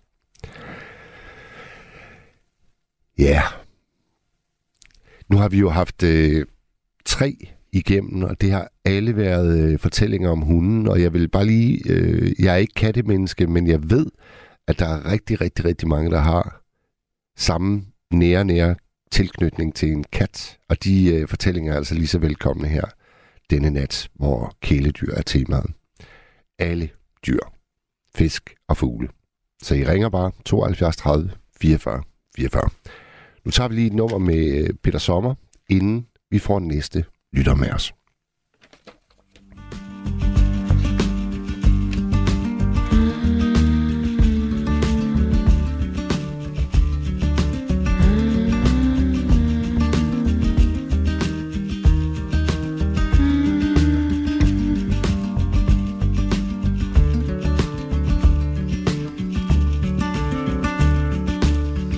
Der spørgsmål for store til et enkelt lille liv.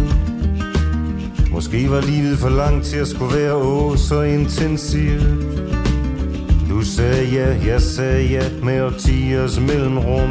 Elendig timing. Men der er altid et men. For jeg tror, vi kan nå det. Jeg tror, jeg ved det bare. For det da ikke sådan, det er der, hvor de elskende og naive kommer fra? Man tager, hvad man får. Man savner i går. Man kunne gøre det hele igen. Men der er altid et men. Måske var han verdens værste mand for dig.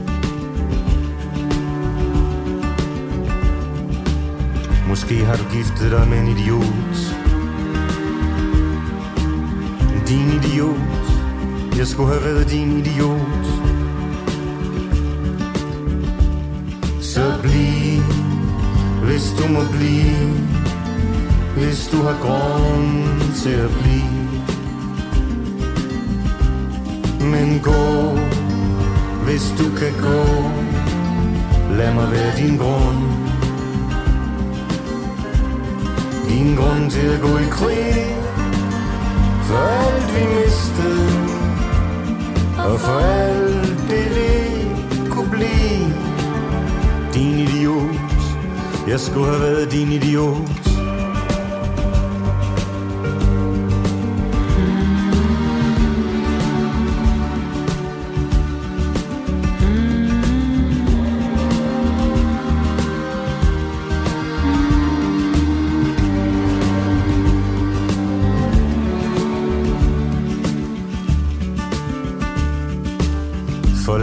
Blinde vinkel, her har du mig tilbage.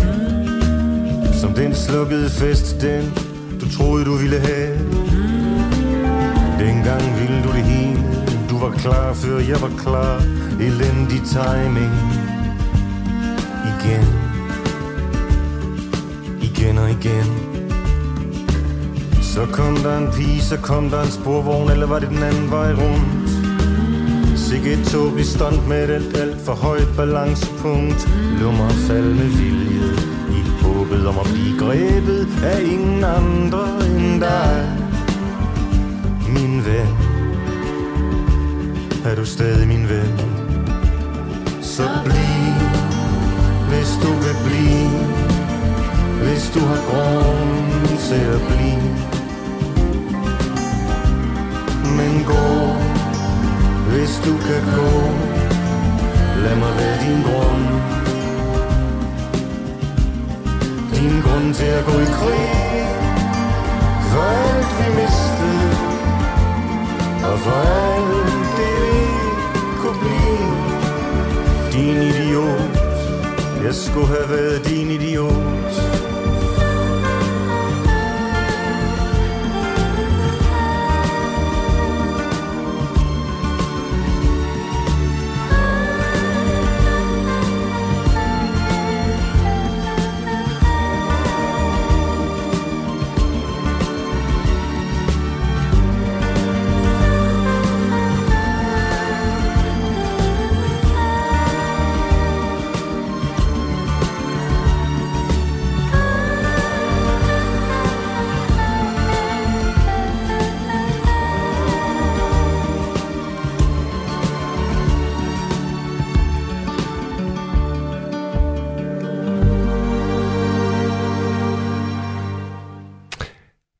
Peter Sommer med nummeret Idiot. Vi har fået en sms fra Robert. Han skriver, Jeg har en kat. Den er totalt afhængig af mig, og selvom konen er hjemme, når jeg tager på arbejde eller på weekend hos mine forældre, så bliver den nærmest deprimeret og går og miaver. Den er altid der, hvor jeg er, og ligger stort set kun hos mig. Ja, jamen det er det, jeg siger. Der er altså bare nogle katte, som, øh, som knytter sig meget, meget, meget voldsomt til deres øh, ejermænd. Eller hvad man skal sige. Fordi jeg, tidligere var der en lytter, der skrev, at, at vi ejer jo et dyr. Ligesom de heller ikke ejer os. Og det er jo, det er jo sådan set rigtigt nok. De er selvstændige væsener. Mona Lisa, hun skriver, og kan vi ikke godt høre, må man tage hunden med sig ind i himlen med Teddy Edelman. Og øh, Nils, det, det vil jeg faktisk godt, det vil jeg godt have på vores playliste, fordi det kunne godt være et meget, meget passende sidste nummer her i nat. Jeg elsker faktisk også den øh, sang, Mona Lisa. Der er mange, der synes, den er simpelthen bare for meget. Den er for corny, er der folk, der synes. Men det er sgu den eneste øh, sang overhovedet, hvor jeg kan hele teksten udenad. Og jeg har faktisk optrådt med den, Mona Lisa til en øh, stor fest på Vrå Højskole med fuldt orkester, og jeg var stolt som pave over, at øh, jeg også den aften kunne en helt sang udenad. Det var en stor festdag i Mads Nygaards liv, det må jeg skulle sige. Nu har vi en ny lytter med os. Hallo? Ja, hej, det er Nette. Hej, Nette. Hej, øh, ja, jeg ringede, fordi jeg har skrevet et digt engang. Ja? Jeg var 16 år, og der havde mine forældre en hund, og det havde jeg jo så også, da jeg boede hjemme, ikke? Jo. Og det var en collie, og den var jeg så glad for. Åh, det er også en dejlig hund. Ja, det, det, det var enormt dejligt. Så kærlig og sød og rar. Kan du ikke huske, kan du huske, Annette, der var engang en amerikansk tv-serie, der havde en hund i hovedrollen, og det var nemlig en collie. Lassie, den? Ja, det der, ja, Lassie. Ja, det har jeg også set det radio fjernsynet i sin tid. Ja, Jeg Lassie. den overgang, altså. så det så du simpelthen i tidernes morgen. ja, det gjorde jeg. Ja. Der, det var også to børn, der havde den, så tror jeg. Hvad fik dig til at skrive et digt øh, om, om jeres collie? Nej, jo, jo øh, at den døde. Ah, okay. Og ja, det, øh, det er et digt, som jeg har skrevet, øh, hvor jeg var så ked af det. Selvfølgelig. Og øh, det, det kom så ud i et digt. Og det skrev jeg, da jeg var 16 år, og så havde jeg det i et øh, medlemsblad, der er gensidig terapi, øh, min forening, jeg var med i en gang. Ja. Og øh, det var cirka 1987. Og så der var en pige, der sagde til mig, men jeg var så glad for dit digt, fordi det hjalp mig virkelig, da min hund var død. Har du stadigvæk digtet, uh, Annette? Ja, jeg sidder lige og melde foran mig. Ej, hvor fantastisk. Må vi høre det? Det, ja, det var jo godt. Skal jeg begynde nu? Ja. Ja, jeg har kaldt det hundekoldblodigt forsvindingsnummer. Og så lyder det sådan her. I et tomrum midt i universet svæver jeg uden dig. I et vildt hurlumhej. En livets leg for sjov. Lille Dina, nu er du død, og din krop ligger roligt her, som om du sover, med poterne bukket let, som i søvnens løb. Men nu er det ikke den lette, lette søvn mere. Den er tung. Meget tung. Umulig at løfte dig ud af igen. Det må blot accepteres.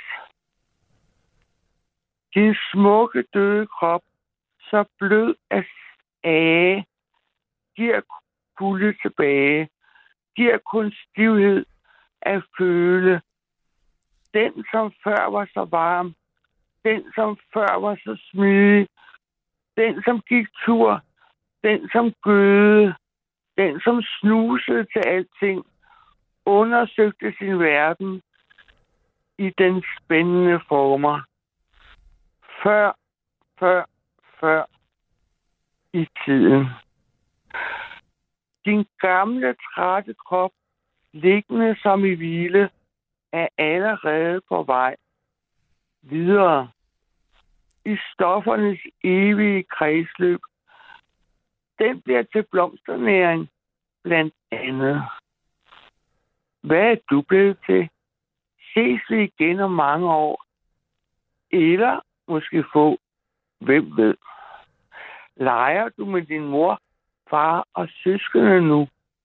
Begyndende på en frisk krop? Øh, eller har du andre vigtige ting for dig? Hvem ved? Jeg gør ikke. Jeg kan blot fantasere, forestille mig, det jeg bedst kan lide at tro. Men en gang for os og jeg, vidsthed. Så ses vi måske, men indtil da, far vel, hvor du skal hen. Det var det digt. Annette, hvor er det fint, altså. Ja, okay, det er godt. Glad for, du synes. Og du siger, at det, det blev offentliggjort i et øh, medlemsblad? Ja, øh, det er, ja, ja. Jeg har haft det offentliggjort en gang øh, øh, i 1987 i medlemsblad for foreningen der gensidig terapi. Gensidig terapi? Ja, ja, det var foreningen, jeg var medlem i mange år. Det var min yndlingsforening, men den er flyttet desværre langt væk, så øh, det var lige her i lokalområdet, men øh, ja, det var en forening, jeg var meget glad for at gå i. Ja. Og hvor, hvor, hvor øh, hører den, eller hørte den til? På Nørrebro. På Nørrebro. Og det er der, du stadigvæk er i dag? Ja. Okay, okay. Dengang øh, du skriver det her digt, er det et, du viser din mor og far? Øh, jeg har opgivet min familie. Jeg, jeg, jeg har nok vist det til dem, men øh, min familie er... Jeg har altså skrevet mange digte, ikke? Jeg har mange og mange, som nogen. Men min familie er fuldstændig ligeglade med mine digte. Og hvis jeg giver dem nogen, så får jeg bare, bare de kommenterer det overhovedet ikke. Ingen, det her digt, der sendte jeg til min faste i Amerika, hendes hus var død. Ingen kommentarer overhovedet. Ingen kommentarer? Ingen kommentarer til mine digte. Det er fordi, at det er en ingeniørfirma, øh, familie, så, så de er ikke så begejstrede for digte, altså. Ja, det, det, det kan altså godt være lidt en arbejdsskade er for, jo, hos de der Ja. ingeniører. ja, det, det øh, er ikke så meget for digte. Når, når, de holder, når de holder personalemøder, så vrimler det ikke ligefrem med digte, tror jeg. Nå, tror jeg heller ikke. Nej. Det var sgu et godt digt. Jeg er jo forfatter, så, Tak. det, så jeg håber, er at øh jeg håber, du kan suge lidt anerkendelse og, øh, og, og gennemslagskraft ud af mine ord, så, Annette. Jamen, det er meget glad for, du synes, for det er... Øh, det, jeg, jeg holder mere men Jeg ved ikke, om jeg holder op med at give... Nej, jeg holder nok ikke op med at give digte til nogle gange. Ikke til folk, men øh, ellers holder jeg på minimum, fordi øh, man får ikke nogen reaktioner overhovedet. Eller nogen, der siger, det er godt eller noget. Det er jo lidt... jeg synes jo faktisk, det er øh, fint tankevækkende, at jeg starter det her program om kæledyr med at læse mine afskedsord op til min hund. Så ringer, Nå, så, så ringer Liselotte ja. og fortæller, at da hun mister sin mand, Ja. der går der noget tid, og så øh, er hun på hans computer, og så finder hun der tekster, han har skrevet om dengang, de mistede deres hund. Den sorg, han gik igennem der. Men det var, Ja, altså ikke ja. noget, det var altså ikke noget, han lige viste til hende.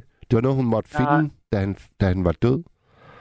Ja. Og, så, og så kommer du, og du har så skrevet det her digt, da du var 16. Også, Ja, ja. også i forbindelse med en hunds bortgang. Det er da meget, Ja. det er da meget, meget fint. Jo. Jeg sad der af den, den var død, ikke? Og det er med den der kutte, det er det, jeg skrev om, ikke? De er kun kutte tilbage af æren, ikke? Den, som før var så varm, ikke? Ja. Det påvirker mig meget, at den døde, må jeg altid sige. Hvad hed den, Annette? Øh, Dina, Dina? Ja. det, det sjove var, at vi boede i nærheden af en mark. Og så øh, havde vi den, en snor, vi var nødt til at have den i, i snor ude i haven, ikke? Ja. Og dens yndlingsbeskæftigelse, hvis dog kom til det, ikke fordi den fik lov til det så mange gange, det var at drøne op på marken og rulle sig i hestepærerne. Og så kom den hjem. I er ikke bare dejligt. Og så var min søster, det var hende, der oprindeligt gerne ville have nogen og bade den. Hallo? Ja, jeg er med dig. Jeg er med dig, Annette. Okay, ja, ja. Hvor Hvor bade den, fordi den rullede sig i hestepærerne. Ja, ja, op på marken, ja.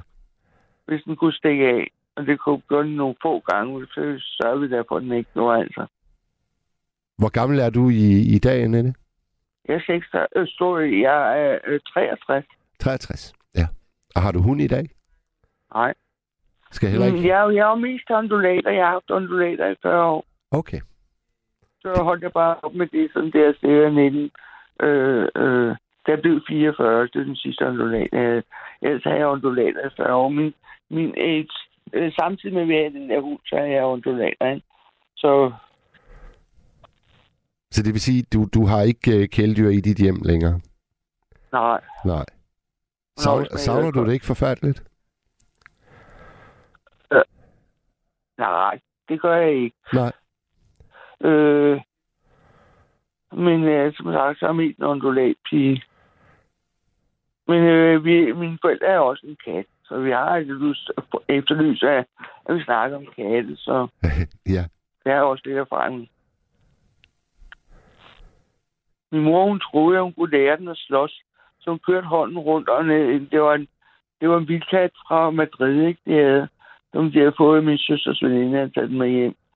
Øh, og så har hun ikke kunne have den, og så fik mine forældre det.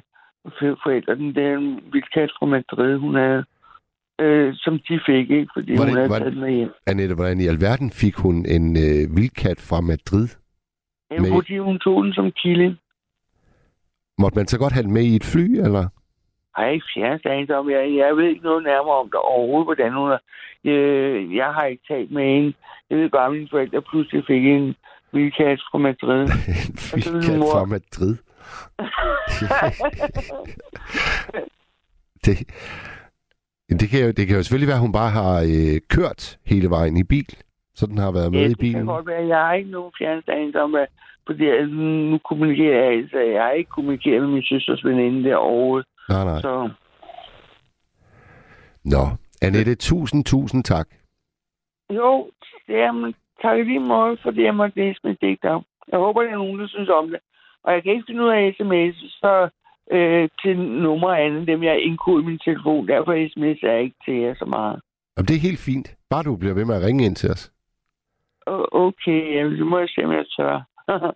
Ja, det gik da så fint, det her, synes du ikke? jo, tak. Og øh, for, et, for et, så vil jeg gerne rose din oplæsning, fordi der er mange, der når de skal læse noget, de selv har skrevet op, kommer til at gøre det alt for hurtigt, fordi de bliver sådan lidt stresset, og uha, det skal gå stærkt.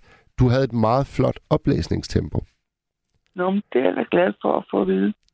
Så Godt. Kan du sove godt, Annette? jo, tak have i lige måde. Ja, hej. Hej. Og apropos katte, så skriver Christian, Hej Mads, min mor var meget glad for katte. Min søster kom en gang hjem til min mor med en kat, som hun havde overtaget fra en veninde. Den havde min mor i 22 år. Med venlig hilsen, Christian, 22 år, kan katte godt blive så gamle? Det må være en sindssyg sejlivet. Nærmest mere end ni liv, agtig kat. Hvis du har lyst til at fortælle mere om den der helt øh, nærmest udødelige kat, Christian, så ringer du bare ind 72 30 44 44. Det tror jeg, Inger har gjort. Er hun på øh, etteren eller toeren? toeren? Hej Jeg Inger. jeg er her i hvert fald. Velkommen ombord. Ja, tak skal du have. Jeg har jo ligget og lyttet til de hundehistorier, og jeg kunne forstå, at der var øh, flere ældre, der havde ringet ind, og som, hvor de havde oplevet, at deres hund var død, og så hvor de synes, de var for gamle til at få en ny. Ja. Og det vil jeg så bare lige fortælle om mine erfaringer på det område. Øh, jeg har altid haft hund, og jeg kunne slet ikke undvære at have hund. Men på et tidspunkt, så døde min sidste hund, der var 15 år, og så skulle den ikke mere, og så var jeg pludselig uden hund. Men jeg var så i mellemtiden gået hen og blevet handicappet og været nødt til at bruge rollator for at kunne gå. Ja. Men gå, det skulle jeg, for man skal ud og bevæge sig. Og så var jeg godt klar over, at jeg skulle ikke have en valg. For det kunne jeg ikke klare. Og så ringede jeg til dyrens beskyttelse, og øh, ville spørge, om jeg kunne få en hund der. Man hører om så mange, der bliver indleveret. Mm, Mm. Det, det, det kunne jeg ikke. Det var jeg for gammel til. Nå, hvad gør man så? Ja. Så var der en, der sagde, at du skal prøve at ringe ind på DBA, den der annonce. Af, øh, øh, hvad hedder det? Ja, det er annoncer. Og så meldte jeg mig ind der, og så sad jeg over og kiggede på hunde, og det var jo ikke andet end valpe og valpe og valpe. Og jeg tænkte, kunne der være, der på et tidspunkt kom en voksen hund? Og det gjorde der. For to måneder siden var der en dame, der havde en øh, seks år gammel Chihuahua Pekingeser blanding, Ja. som hun gerne ville lage med. Hun havde flere hunde, og hun syntes, den var så gammel nu, så den skulle have et sted, hvor, der, hvor den kunne få lov at være alene og blive kæledyr. Og den har jeg modtaget. Nå for søren. Altså bare dejligt. Den var jo selvfølgelig, der gik jo lige en 14 dage, 3 uger, før den sådan havde vendt sig til, hvor den skulle være. Men den var ret hurtig til at finde ud af, at man har det bedst, når man sidder på skødet. Ja. Dejligt, når man ligger under dynen om natten. Oh, ja. Og det man får, det, den, meget- den, får lov, Hvad? den, får, den får lov til at gøre dig selskab, øh, når du sover. Uh, det har min hund altid fået lov til. Det er noget helt andet. Ja. Øh, og når jeg går tur, så er det jo dejligt. Så møder vi måske nogle andre hunde og nogle andre mennesker. Og i, hvor er det spændende at hilse på alle de andre. Og så komme hjem og hygge sig, når man kommer hjem. Så det har været aldeles vellykket. Hvor er det fint, og hvor er det et godt råd, faktisk. Det har jeg slet ikke tænkt. Jeg synes, jeg, for det, jeg synes, man skal da ikke give op. Og jeg kan, det, må jeg godt, jeg kan da godt fortælle, at jeg bliver 90 nu. Så jeg der var jo nok mange, der ville sige, du skal ikke have hund i den alder. Så hvorfor ikke? Ja. Hvis, nu jeg bliver 100, Ja. så vil man da. Ja, ja, og der, øh, man kan jo sige, at øh, aldersmæssigt, så har vi haft, øh, jeg tror, Elisabeth, der var med tidligere, hun var 76, og så havde ja. vi øh, Liselotte, som var øh, 80, tror jeg. Altså, Ja. det, du har jo fuldstændig ret. Altså, det, vi kan jo blive 100 år. Det kan man da ikke vide, hvis man, hvis man i øvrigt ellers ikke fejler noget. Jeg fejler kun noget rent fysisk, altså er dårlig ved at gå. Men derfor kan jeg, jeg skal jo ud og gå, fordi uanset om man er dårlig ved det, så skal man ud og røre sig. Ja. Og nu er der jo altså ingen diskussion om, at når jeg skal, det er bare ud Og så kan man jo faktisk også helt lavpraktisk sige, at hvis nu det var sådan, at man fik, lad os sige, en hund, der var 6 år, ja. jamen så skal den jo selvfølgelig stadigvæk motioneres, men det vil jo så også være livsforlængende for dig selv. Det er For så det, kommer er- du jo også ud. Ja, det eneste tidspunkt, vi ikke kommer ud, det er, når det regner. Ja. For det kan jeg godt fortælle dig, så hun ikke skal drive uden for døren. det er altså ikke det er ikke noget for hende. Nej, men hun må ud alligevel, for hun skal også ud og tisse, ikke? Det Jo, jo. ikke. Det, man skal jo ud, men det bliver en meget kort tur, så. Hun er ikke den, der løber, så, hun, så nær- må jeg nærmest trække hende rundt. Sådan en, øh, sådan en chihuahua der, den vejer ikke ret meget. Det er et par kilo eller sådan noget, er det ikke det? 3 kilo. Ja. Og der er også en, en ting mere ved det, som jeg også kan sige, at fordi jeg jo nu er fået det handicap, som jeg har, så kan jeg jo ikke komme rundt. Jeg kan ikke komme op i busser og sådan noget. Så jeg kører med flekstrafik, når jeg skal nogle steder. Ja. Og der forlanger de jo, at man skal have sin... En, man må gerne have dyr med, de skal bare være i en taske. Ah, den kan være i tasken. Lige præcis. Jeg har en lille taske til den, og så må jeg jo gerne have den med. Så det er jo også noget, man skal tænke på, for det var jo også et problem, hvis man får en lidt større hund, så kan man ikke komme med flekstrafik, hvis man skal nogle steder og have den med. Det er super god øh, rådgivning, det her. Det er det altså. Jeg synes, at der er- sidder nok nogle mennesker, som kviger sig lidt ved at sige, nej, vi skal ikke begynde igen. Men, men, men vi, skal være, vi skal være tålmodige, når vi går på det der DBA, fordi du kiggede ret længe, før der så kom. hvor jeg kiggede en, et par måneder før det lykkedes. Ja. Fordi hvad, så var der måske nok en, en ældre hund, som nogen ville af med, men så var det i, i Jylland, og så kunne jeg jo ikke hente den. Jeg bor på Sjælland. Ja. Det skulle også være inden for en, skal vi sige, rækkevidde, som det kunne lade sig gøre, for jeg kunne ikke køre nogen steder og hente en hund. Nej. Det skulle være nogen, der kunne levere den til mig. Ja. Og det lykkedes. Og det øh, har været overalt forventning godt, og jeg fik den fik papirer med, og få dyrlæge og alt muligt, og snor og mad, og så jeg skal ikke sige andet, end jeg fik god be- behandling der, hvor jeg fik den fra. Ja.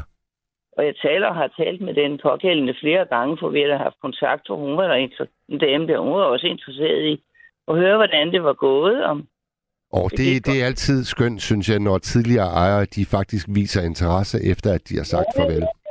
Ja, det. Og så kan jeg fortælle, at hun hedder Diva. Og det er en diva. Hun kommer nemlig. passer hende. Og de, altså, øh, jeg kender udmærket chihuahua, fordi øh, min ekskone har en. Og øh, de er, altså, de er små divaer. Det er de. Det er det i hvert tilfælde, fordi så kommer hun og sidder hun og, og jeg godt se, hun vil gerne op, og så siger jeg, kom så. Ah, så går der måske, så kan jeg lægge tage fat i håndarbejde eller avis eller sådan noget igen og sige, "Nå, så kan du vente. Så stiller den ved siden af, nu jeg da egentlig gerne op. Fantastisk. Fantastisk. Ja, det, det er meget sjovt jagte. For så Ja. ja. jeg jo, sådan en hund har jeg aldrig haft. Jeg har kun haft sådan nogle hunde, der var meget interesseret i at, at være tæt. Selvom det har været både små og store. Jeg har haft hund hele mit liv, så jeg har prøvet mange forskellige raser. Det, Godt. Sådan bliver det jo. Men det var da kun et råd, jeg vil gerne give til dem, der sidder og er betænkelige, at de skal bare for eksempel prøve den måde der, ikke? Jeg synes, det er et genialt forslag. Jeg håber, der er rigtig mange, øh, der sidder med de der overvejelser, som lytter rigtig, rigtig godt til dit råd. For selvfølgelig, jo, men man skal da jo sikre sig, at det også er en hund, der er rask, og det er der også i det tilfælde her. Der er ikke nogen problemer. Så Diva. det har, det har været en god oplevelse. Dejligt, Inger. Tak, fordi at du øh, gav så god råd til os. Ja, jeg håber, I fortsætter. Det har været hyggeligt, og jeg hører natvagten hver nat. Det, det er sådan... Jeg har jo ikke andet. Jeg kan jo stå op, og jeg kan jo sove, når det passer mig. Det kan man i min alder. Jeg har jo ikke noget arbejde, der kalder mere. Ja, ja. Tak, Inger. Ja, I må hygge jer. I lige måde. Ja. Godnat. Godnat. Ja, og have det godt. Så skriver Pipsi, Mads, nu vi taler om kæledyr, så vil jeg godt lige nævne servicehunde. En servicehund er en hjælpehund til unge og voksne med psykiske udfordringer som depression og social angst med mere. På YouTube er der flere historier om, hvilken glæde og psykisk støtte disse servicehunde giver deres ejere i hverdagen. Godt. Endnu et fint lille tip. Tak for det, Pipsi. Og så er der en, der spørger, Mads, hvad blev der af ham, Jørgen? Få ham til at ringe ind, og der refererer lytteren til, at, at Jørgen tidligere skrev øh, på sms, at han havde fortrudt, at han havde sagt, at han havde masser af selskab her i påsken. Det havde han sagt måske for et par nætter siden til en af de andre vagter, og øh, så siger jeg bare til Jørgen, du er så velkommen til at ringe ind til os. Lad os se, om det sker. Lad os se, om det sker. Nu tager vi lige øh, et stykke musik, og så tror jeg, øh, vi har en ny med os. Vi tager et nummer med øh, Mini Riperton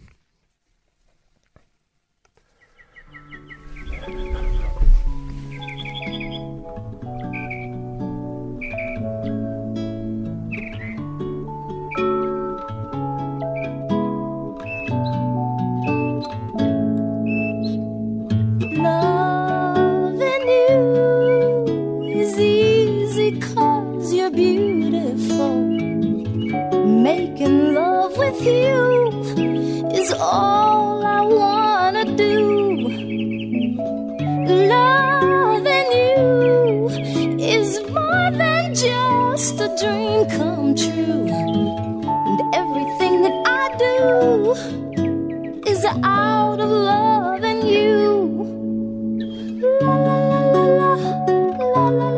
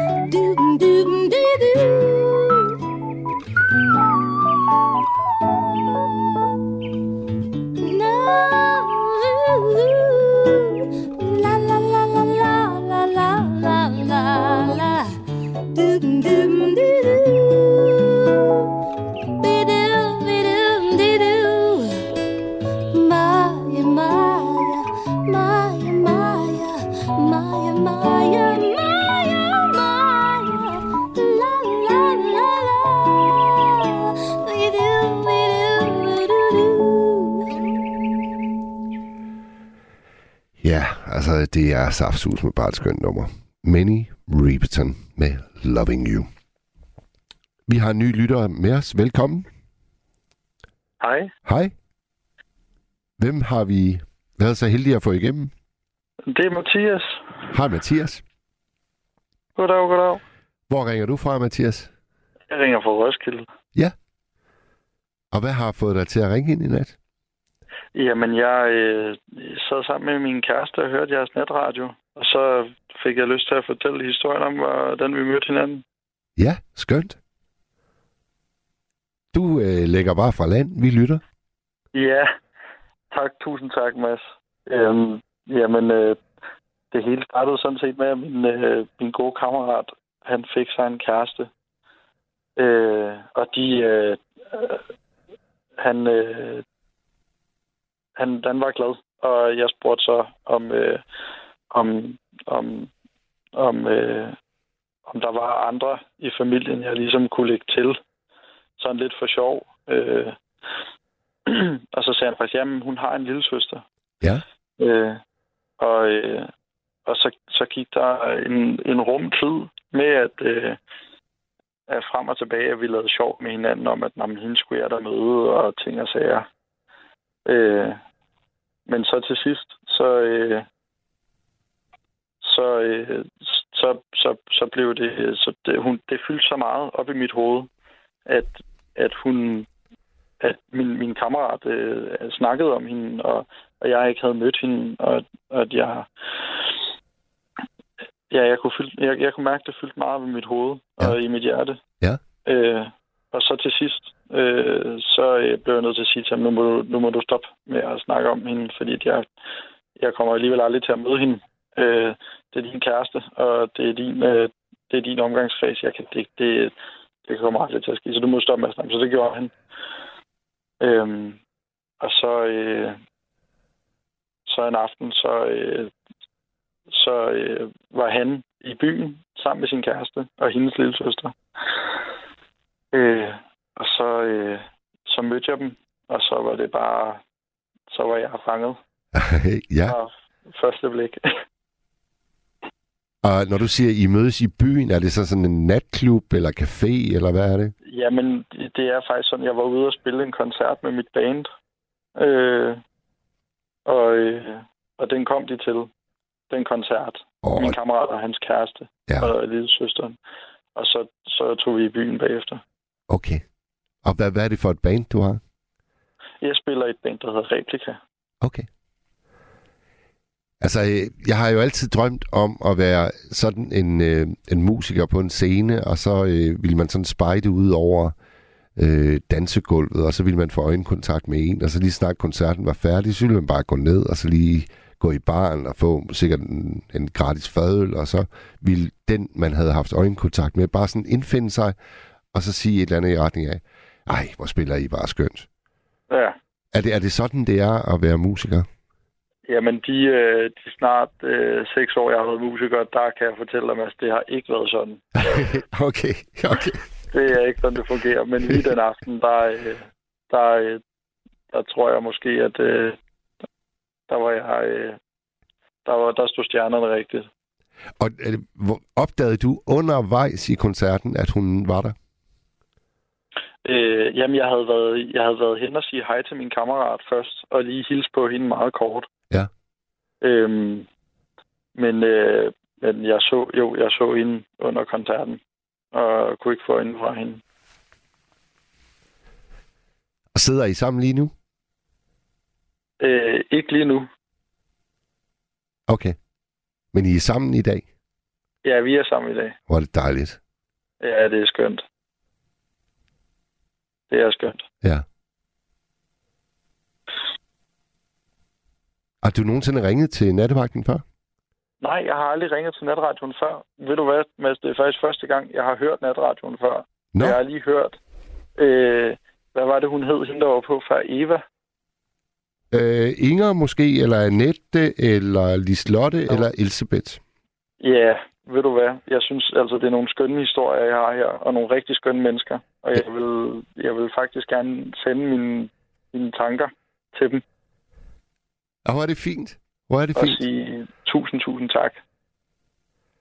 Og- alle de dejlige mennesker, der er derude. Og du skal vide, øh, Mathias, vi er øh, kisteglade for hver gang, øh, der er en helt ny debutant, der ringer til nattevagten. Så du skal endelig bare øh, øh, blive ved med at ringe øh, i netter fremover. Og, der, og du skal også vide, at øh, nu er det jo sådan, at øh, temaet var kæledyr. Nå, Men det-. Men, men jamen, jeg, bare rolig, fordi det, der jo også er ved nattevagten, det er, at øh, det skal man ikke bare sådan fuldstændig blindt acceptere som lytter. Hvis man har et eller andet, man Nej. virkelig bare gerne vil af med, så øh, er man lige så velkommen som alle, der måtte have noget at sige til temaet. Det skete også øh, i går nat, hvor jeg var vagt, øh, og det, det giver altså bare et skønt øh, mix. Så det skal du Ja. øh, slet ikke være øh, be, øh, bekymret for. Jamen, det er jeg glad for at høre. Hvor gammel er du, Mathias? Jeg er 21 år gammel. Ja. Og er du sådan en, der hører meget radio, eller? Jeg, jeg har lige købt en radio, så jeg er begyndt på det. Ja. Fedt. Det er mega fedt. Ja. Og er det sådan første gang i dit liv nærmest, at du er begyndt at høre øh, taleradio? Ja, altså jeg hører jo mest, øh, øh, altså øh, jeg, jeg sidder derhjemme og arbejder, så hører jeg noget musik, øh, bare sådan. Øh, men øh, jeg vil gerne begynde at høre noget mere radio. Er du tit vågen om natten? Det hænder. Ja. Fordi det er jo altså sådan, at øh, det program, du lytter til lige nu, vi sender året rundt hver evig eneste dag fra 24.00 til 002 om natten. To Det timers, skønt. to timers direkte radio. Det lyder skønt. Det vil jeg høre noget mere af. Ja. Det er du så velkommen til. Må jeg ikke lige spørge, øh, må jeg lige spørge Mathias, øh, Jo. hvor hurtigt blev I sådan kærester, kærester? Og der gik, øh, øh, der gik ikke meget mere end halvanden, halvanden to måneder. At det, det er fordi, at jeg har tre teenagebørn nemlig, så, så jeg, jeg, vil Ja. gerne, jeg vil gerne klædes på til sådan at navigere i deres øh, kæreste fremtids perspektiver. Ja, jamen, altså, jeg tror, det er meget individuelt. Ja. Øh, lige den der. Altså, øh, for mig og, og min kæreste, så, øh, så, så tror jeg bare, at øh, jamen, jeg, ved ikke, jeg ved ikke, hvad der er langt eller kort tid. Altså, øh, det føles rigtigt. Øh, ja, det føles bare rigtigt. Altså, jeg, jeg, jeg var jo faktisk lidt overrasket over, at du sagde øh, seks uger.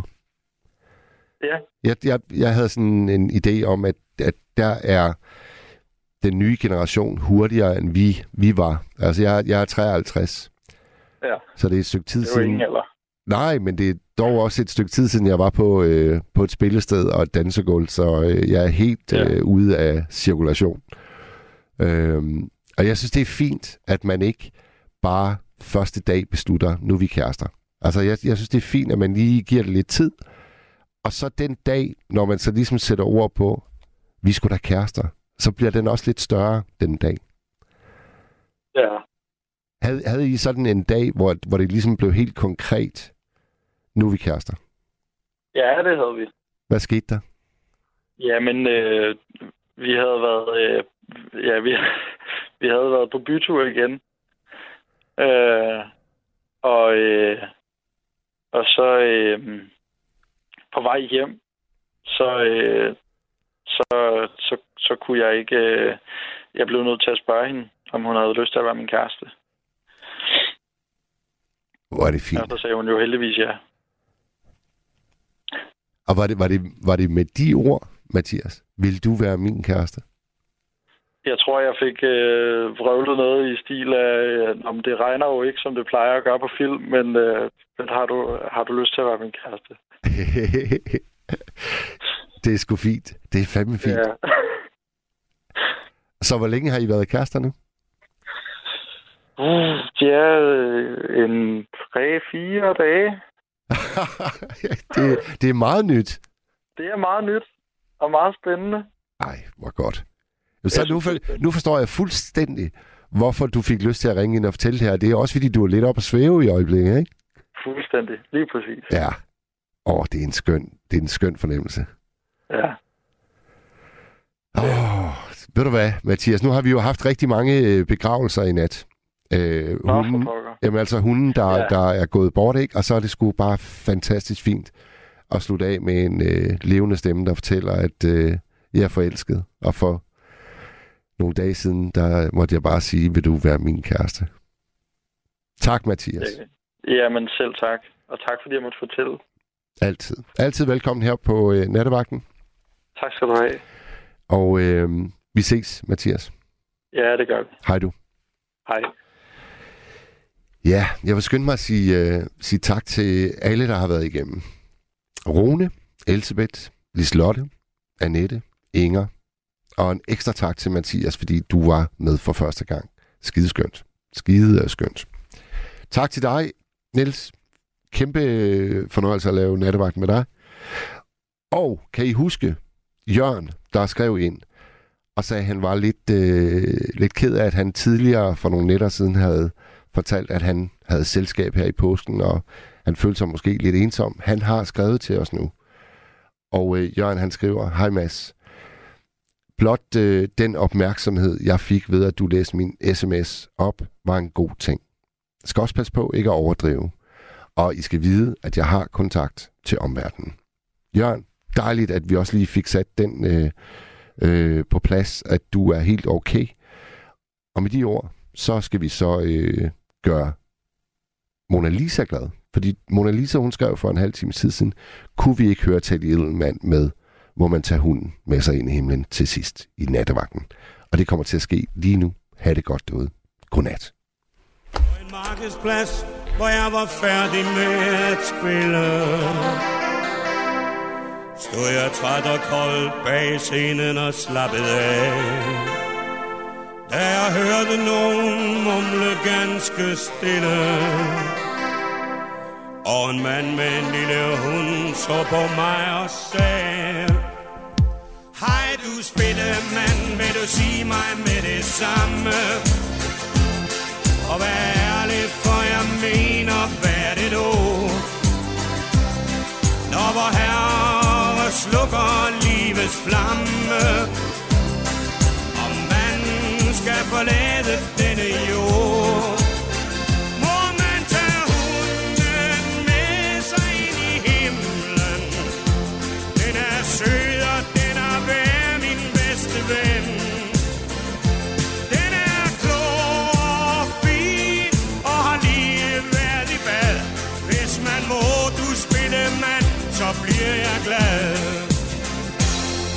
Jeg svarer ham lidt kort, da jeg sagde, hør Din hund kommer nok i himlen, når den dør. Det var sent, og jeg skulle køre hjem. Da jeg satte i bilen, tænkte jeg på manden igen. Hej du spillemand, vil du sige mig med det samme? Og vær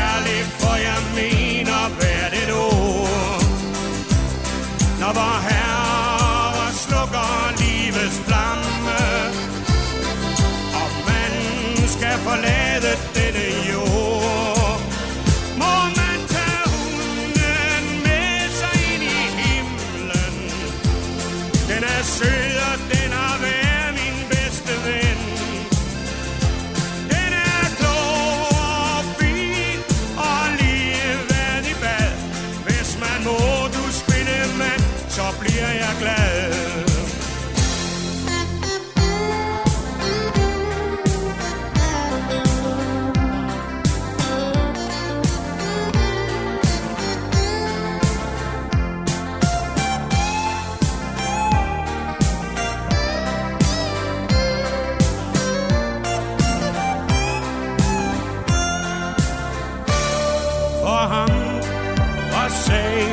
så vigtig At han fortjente få et ærligt svar.